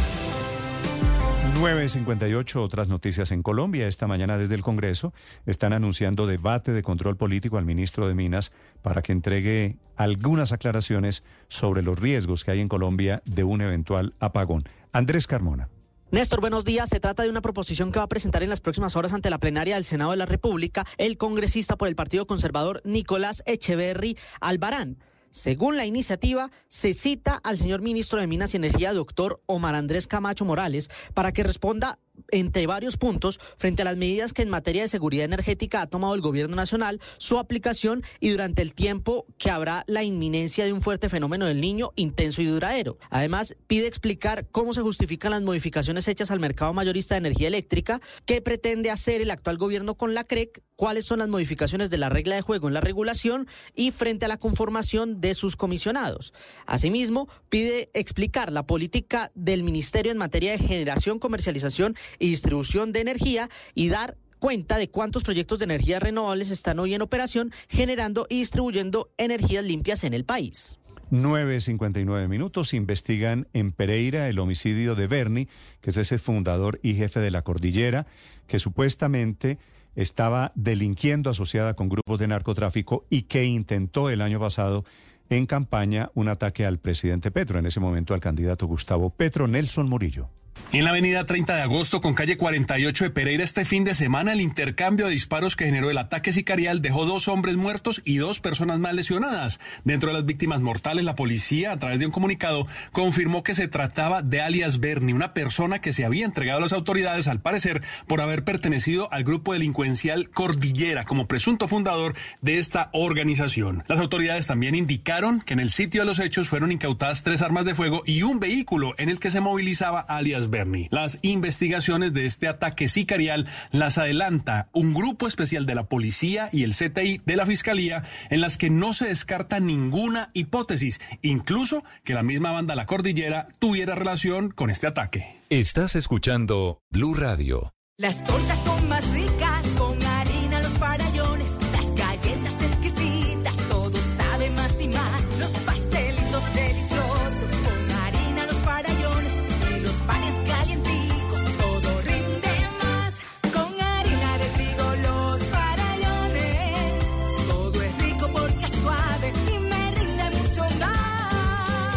La mejor calidad y rendimiento está en harina de trigo Los Farallones, un producto de Organización Solarte.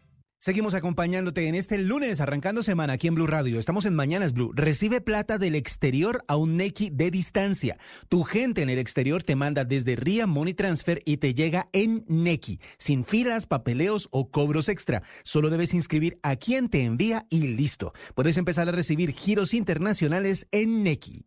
En TQ nos mueve el compromiso con la salud y el bienestar de los colombianos. TQ, totalmente confiable, presenta. Vamos a generar confianza.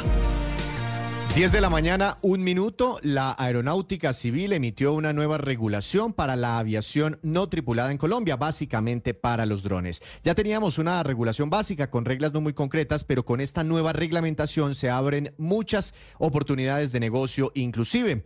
Con este nuevo reglamento se clasifican mejor los tipos de drones y para los de mayor tamaño, que son utilizados en actividades más complejas, los operadores deberán estar debidamente certificados ante la Aerocivil y los drones deben estar marcados o identificados con una placa, como los carros. Dentro de las novedades que trae esta reglamentación, se dice dónde puedo volar el dron, dónde no puedo, cuál es la altura máxima y demás. También se emiten lineamientos en cuanto a protección de la intimidad. Se establecen criterios para vuelos nocturnos, se permiten los vuelos nocturnos y para las actividades de aspersión o actividades agrícolas que utilizan esta tecnología. Y muy importante, se permite la operación de transporte de carga, el drone delivery, y esto permitirá que se hagan domicilios con drones en Colombia. Entonces, si las empresas se animan, es posible que veamos eh, que le llegue la hamburguesa a su terraza, portería o balcón en un dron.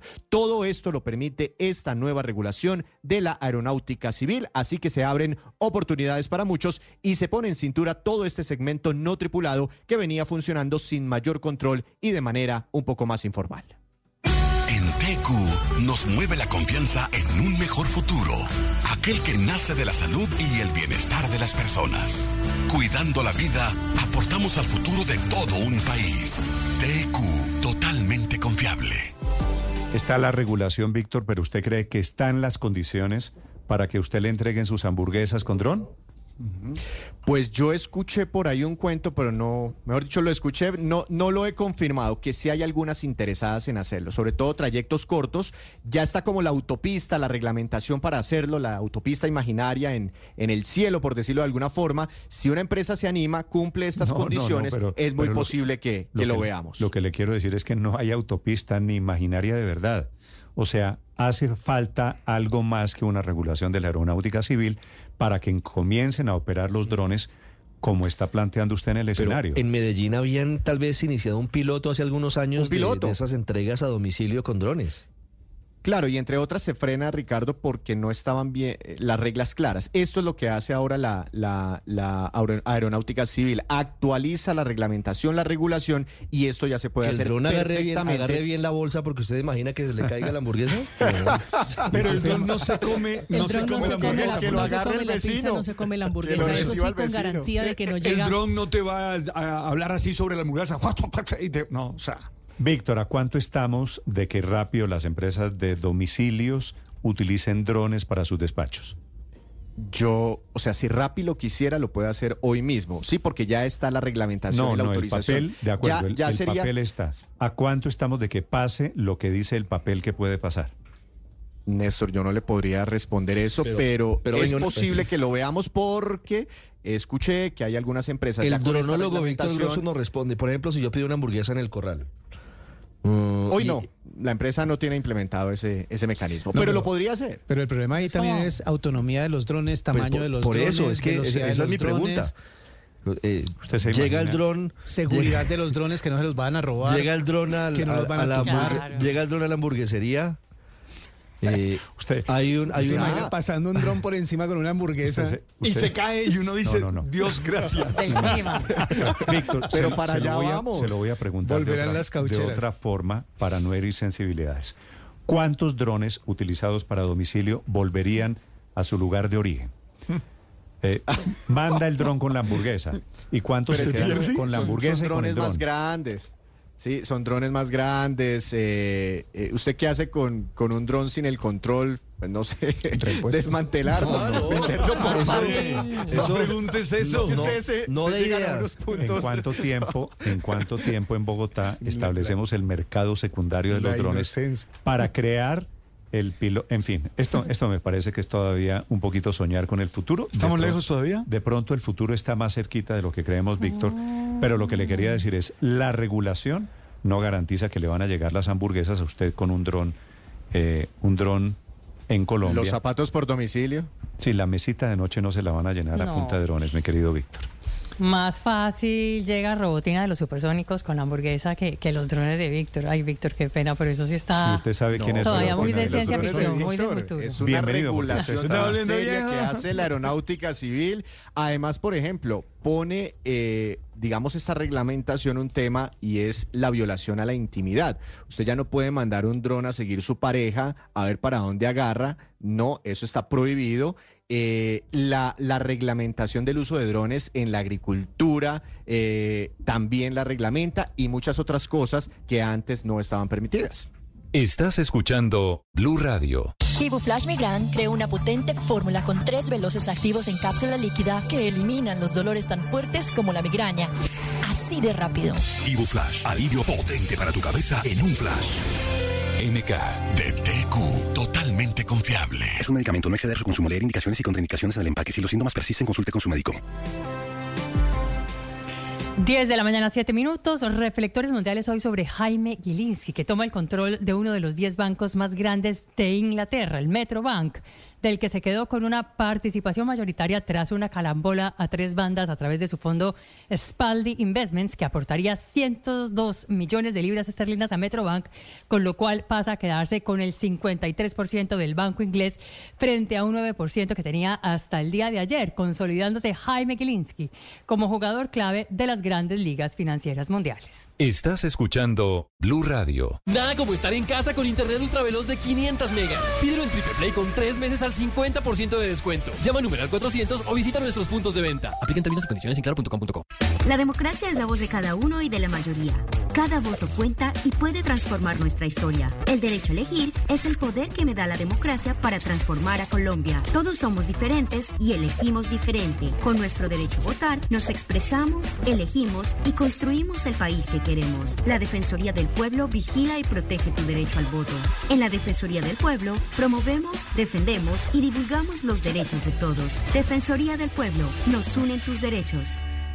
Camila ahora anda más tranquila porque solicitó su compra de cartera con Scotiabank Colpatria y sabe que paga menos intereses. Con tasas especiales desde 1,29% mes vencido, 16,63% efectivo anual. Así es, con Scotiabank Colpatria ahorrando ando. Solicita tu compra de cartera a través de la banca virtual y la app Scotiabank Colpatria. Scotiabank Colpatria, establecimiento bancario, vigilado Superintendencia Financiera de Colombia. Términos y condiciones en scotiabankcolpatria.com slash ahorrando ando. Continuamos en este lunes a esta hora de la mañana en Blue Radio. Esto es Mañanas Blue. Innovación, poder 5G y variedad en colores. Todo lo que trae Motorola. Es el momento de experimentar cámaras de alta resolución, desempeño a otro nivel para seguir tu ritmo, batería que te acompaña durante todo el día y almacenamiento para no preocuparte por guardar lo que quieras. Todo lo que necesitas está en un Motorola. Los celulares Motorola se compran en Al Costo y Catronics. Esta es Blue Radio, la alternativa. Yo soy la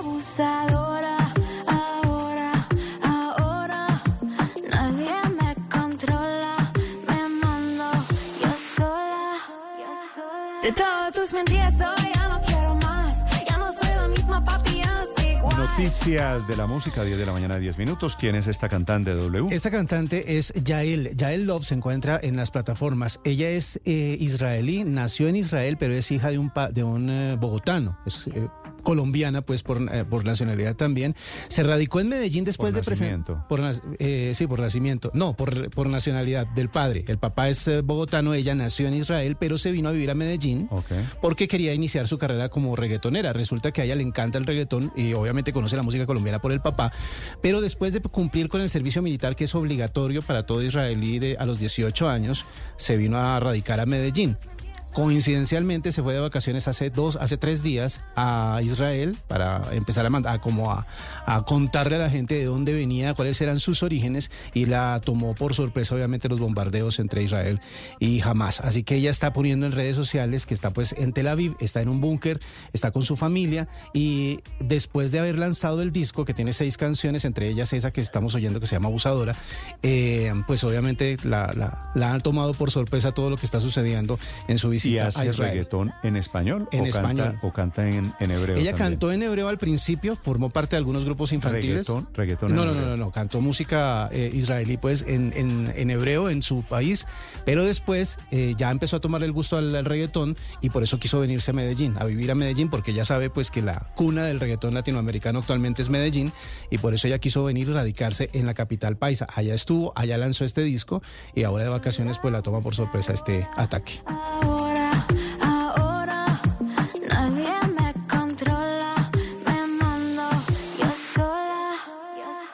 De todas tus mentiras hoy ya no quiero más, ya no soy 10 de la mañana, 11 minutos. Y atención, están revelando en, este, en esta mañana en Estados Unidos la conversación que tuvieron el presidente Joe Biden con el primer ministro Netanyahu, que gobierna Israel y que le notificó a Estados Unidos que no tenía una opción diferente a la venganza en Gaza, de donde salieron los ataques terroristas de este fin de semana. En Washington, Juan Camilo.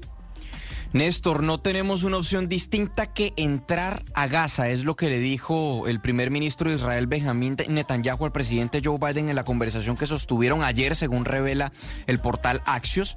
Le habría dicho que no podemos negociar en este momento, que tenemos que restaurar la capacidad de disuasión y que no pueden negociar con terroristas. No da detalles sobre cuál fue la posición de los Estados Unidos frente a esto, pero sí se ha anticipado que Washington está o espera que en las próximas horas en efecto se presente una incursión terrestre por parte de Israel en la franja de Gaza. Pero entonces son los detalles de esta conversación. Han sostenido dos conversaciones el presidente Joe Biden y el primer ministro de Israel, Benjamín Netanyahu, y se anticipa que seguirán hablando, hablando durante las próximas horas, Néstor. Saben que yo soy la abusadora.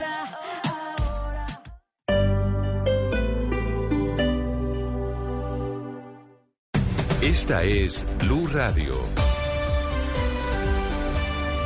Sintonice Blue Radio en 89.9 FM y grábelo desde ya en su memoria y en la memoria de su radio. Blue Radio, la alternativa. Amiga, ¿estás feliz? Sí, los dolores de artrosis y artritis se fueron. Luego de mucho tiempo de sufrir con artrosis y artritis, encontré una solución. La medicina biológica de IPS Cines fue la alternativa. Si padece de artrosis o artritis, pida una cita. 443-7010. 443-7010. Vigilado Supersalud. ¿Eres docente nombrado en propiedad en la Secretaría de Educación del Distrito y quieres iniciar o culminar tu especialización, maestría o doctorado? Esta es tu oportunidad. Hasta el 15 de noviembre estará abierta la convocatoria Profes a la U, a través de la cual buscamos apoyarte con la financiación en instituciones acreditadas en cualquier parte del mundo. Para mayor información visita educacionbogotá.edu.co o comunícate al 324-1000, extensión 2171-2172, Secretaría de Educación del Distrito. Bogotá tiene mucho que contar. Alcaldía Mayor de Bogotá. Si es humor. Embajadas de la semana al estilo Voz Pop. A doña Francia Márquez, la abuchean, ya no existen ni parques. Que le crean Petro desde los jueves, se acicala y las citas que tiene le resbalan. Uribe afinado, muestra el porte, pues acabó cantando en la corte. Y si hablan de un posible apagón, tocó comprar fusibles de carbón. Pero fresco, estamos viviendo sabroso. No, no, no, no, sueñe despierto, que no, que no, que no, que no. ¿Por qué? Señor, con odios y disputas, nos quieren gobernar, con coimas absolutas, nos quieren gobernar, con mentes diminutas, nos quieren gobernar, y uno a la hijuem se deja gobernar. Por el parada nos quieren gobernar. Desde ministro, alcalde y presidente, hasta el pueblo que a sus dirigentes los elige aunque esto no sepa gobernar. Sí, señor. Voz Populi, de lunes a viernes desde las 4 de la tarde. Si es opinión y humor, está en Blue Radio, la alternativa. Amiga, ¿estás feliz? Sí, los dolores de artrosis y artritis se fueron. Luego de mucho tiempo de sufrir con artrosis y artritis, encontré una solución. La medicina biológica de IPS Cines fue la alternativa. Si padece de artrosis o artritis, pida una cita. 443-7010. 443-7010.